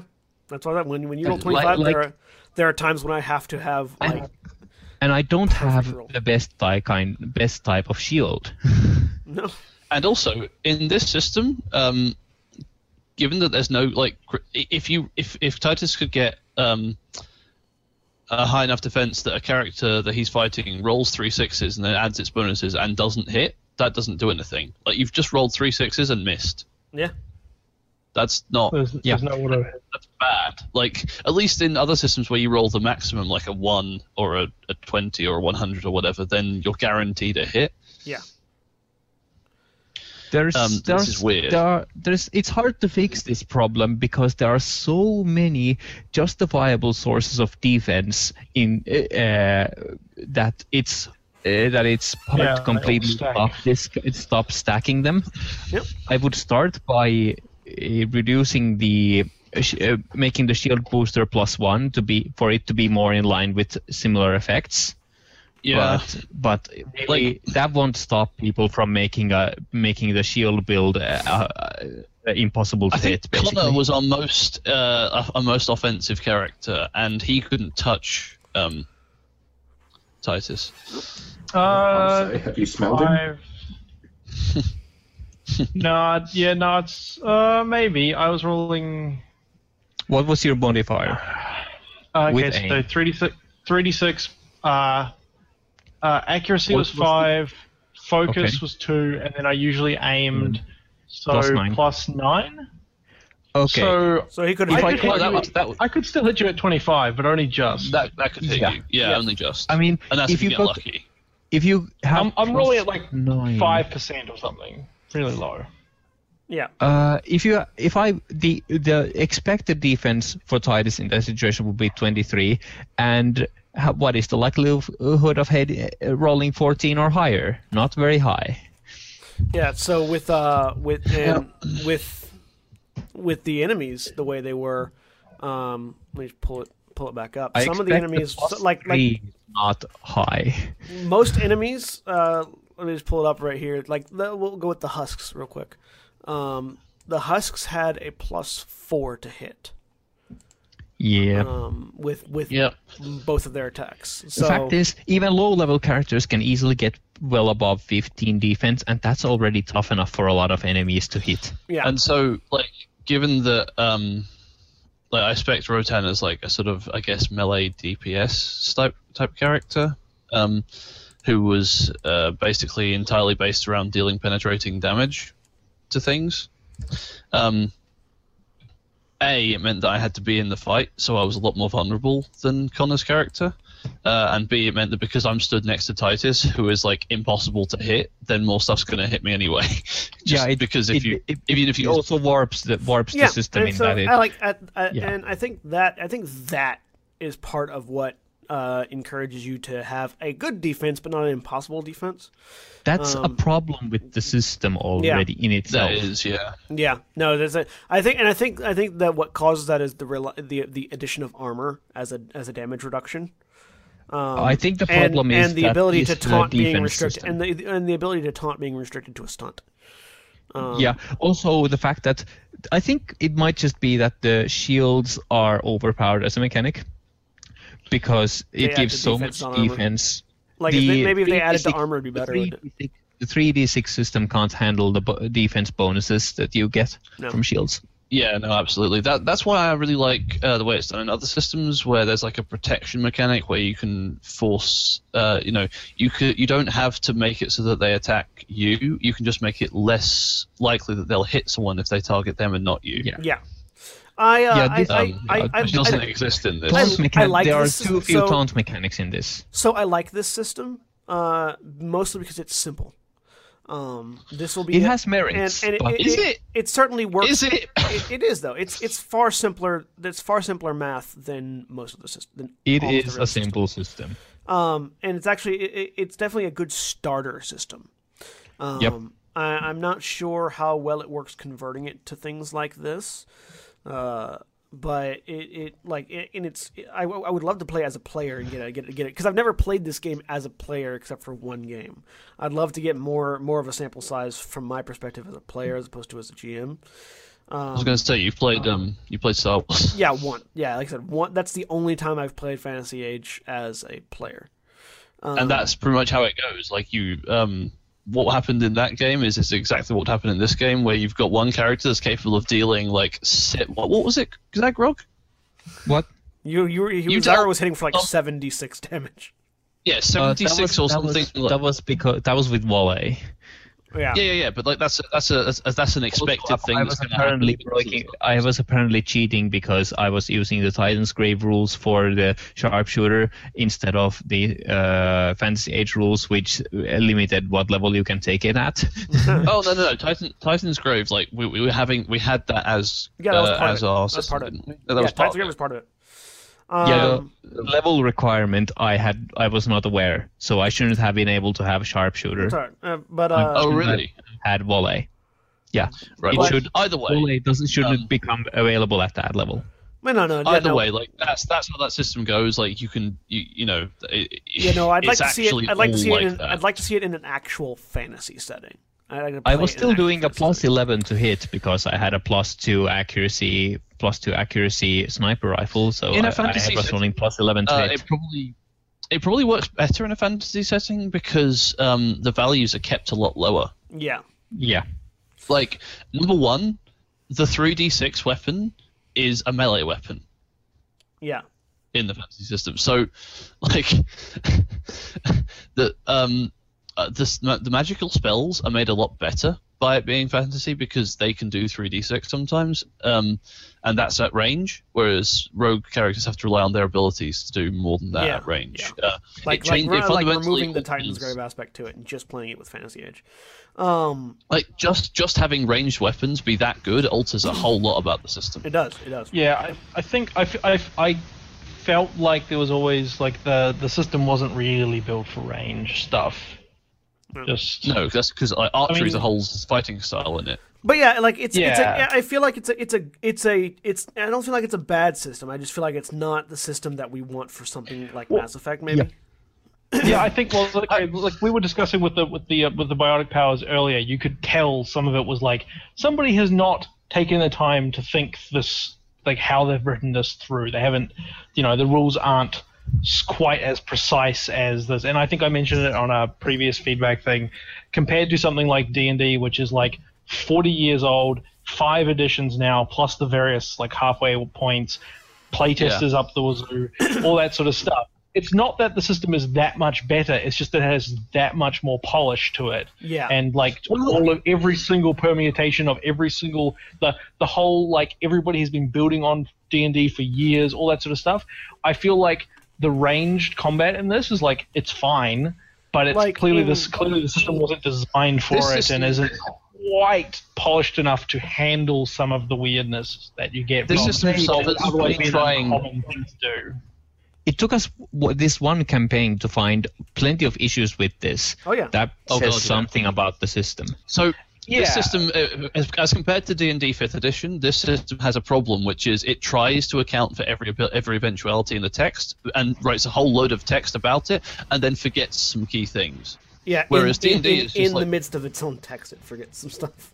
D and D Fifth Edition is just like, yeah, if if if there's a question, the GM can make a ruling and we'll figure it out. Like that, just it's just go with it. Like just make something up, just go with it. Like Yeah. this system, it's a lot more. Oh, what does this say about this? Oh, what's the There's grappling just- rules? There's just so Blah, much blah, more blah, blah, blah, experience blah, blah, in the D and D development than for this. Yeah, I, I, I would definitely agree that, that the, the, the, the, the big the big difference is at Wizards of the Coast there is a room, and in that room there is a computer, and on that computer there is a template system that has been developed over the past forty years.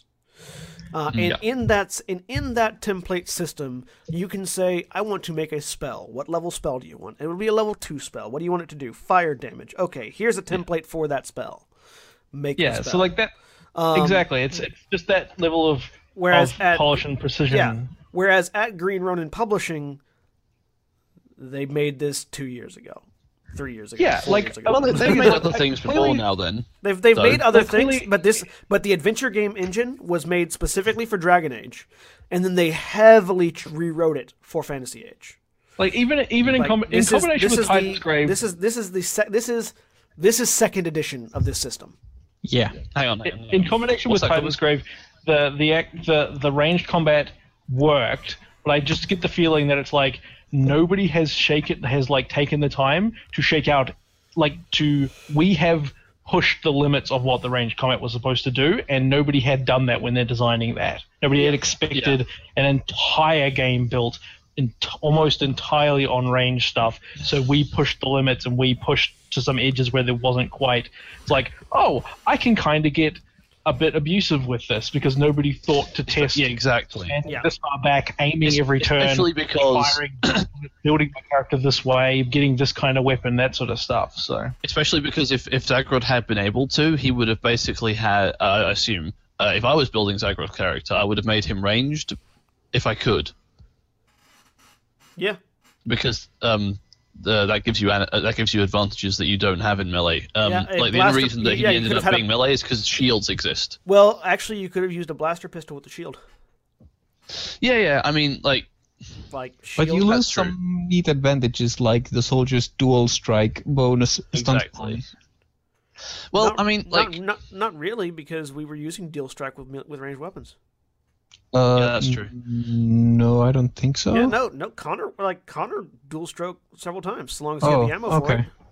It's like so Okay. long as you had the ammo and for it. also, uh, also, um, uh, like it's just that it makes more sense, really, in Mass Effect, like to, to be ranged, like for this system anyway that we were using, like because in Mass Effect you have big armored enemies that are like absorb lots of damage and have huge health bars and have biotic shields and armor and then health underneath that. Yeah, Whereas this, it's it's representing that with a defense value and hit points. and an armor value.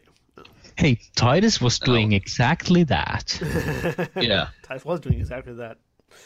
So yeah, like you're getting a lot of um, like if you had a shield and a pistol, you could deal damage at range, and then when they got to you, you could you know continue to be unhittable and, and shoot them in the face. Yep. So, uh, so yeah, there, there certainly are a number of problems with it with with fantasy with the with the age system. I don't think it's a I don't think it's a bad system, but I do think it needs. It I just could needs play that this again and not break the game. Yeah, it, it just Like, need- I, it just if needs I, that polish. I would feel The fact that it was so easy If to wanted- break it was Yeah. kind of the point. I The fact I'm that- not. I could like I could make uh, if I w- wanted to remake a sort of remake Titis. I would I would limit his defense Yeah, and I awkwardly know- bec- aw- awkwardly just because I uh, because the too high defense co- encourages uh, And- Titis to go away. I do know, and Yeah. I and I do know that this is an issue with the fantasy with the with the traditional fantasy setting because my friends are running a fantasy setting uh, of a fantasy age currently, um, and the rogue is the tank Yeah. because the rogue Oh, 'cause has he's the high deck. because the, highest- rogue has high dex yeah. and a shield. Yep. Yeah. Yeah. So that was On the other end, that was the High kind of what was shield? like on the old system.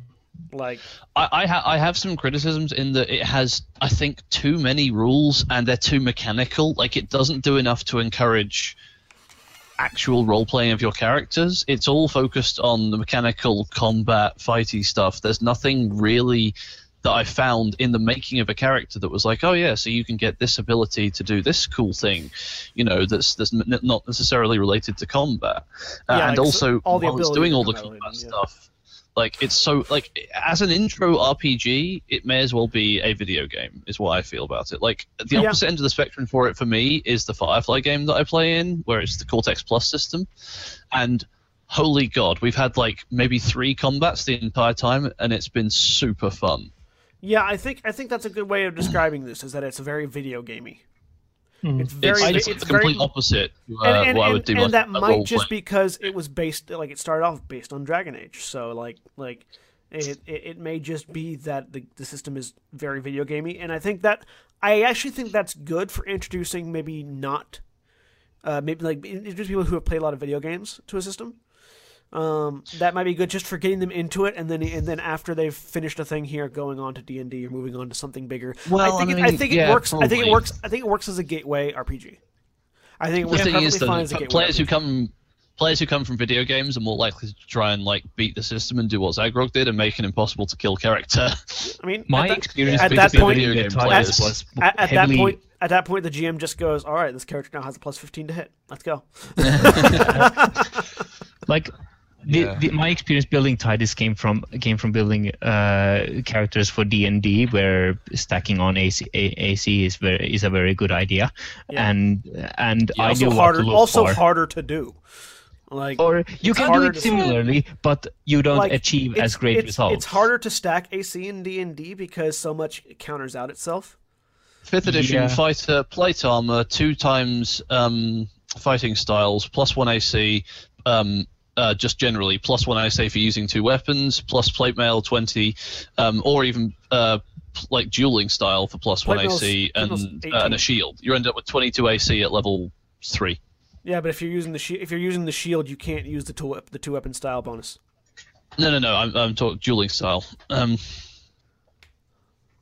so you've got like a 22 AC or 23 maybe if you're. That's um, not bad. Although I played, Also, I, there's a I'm ma- relying on there's Pathfinder, two different fighting. There's two different fighting styles. One is Mariner. One is uh, Armorer, and they- both give you plus one AC. And fighter gets two different fighting styles. So you can have you don't need the uh, two weapon thing.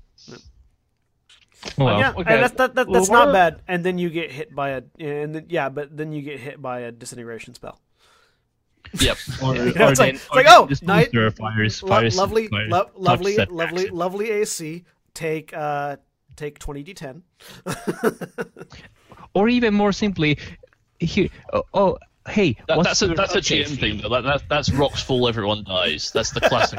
Like Yeah, but that's the GM. even without the power. that, Even want. without that, someone goes, "What's your touch AC?" I bet it's not that what's much. your what's your touch AC? Touch AC doesn't exist in fifth edition. In fifth edit does oh, not. Oh, Fifth okay. edit does not.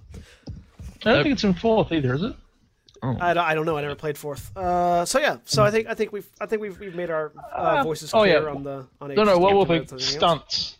Not a fan of stunts. Yeah, I no, actually no, like I hate stunts. stunts. I actually, I actually like stunts. Stunts can fuck right Like- off. I think Ah. I, I, like think that they give some variety to the combat, but it's unpredictable, and that makes it really. We Uh, only and I don't used it's a good like three of them.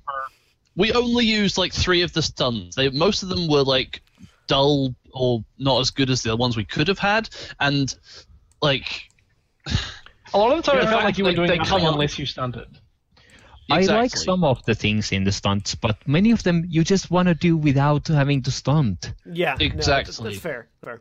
They need to I be find- abilities, not. I find. I There find are- though that I find that though you stunt often enough that like like I agree. Yeah, but not when you want to. like it happens, but it's not it's not reliable, and it, it, it, it the amount of times it turned up to be like completely useless. Or and because the system relies on having more enemies with lower health, by actual law of averages, they are going to stunt more because there's more of them attacking you. So players are going to get stunted on more often.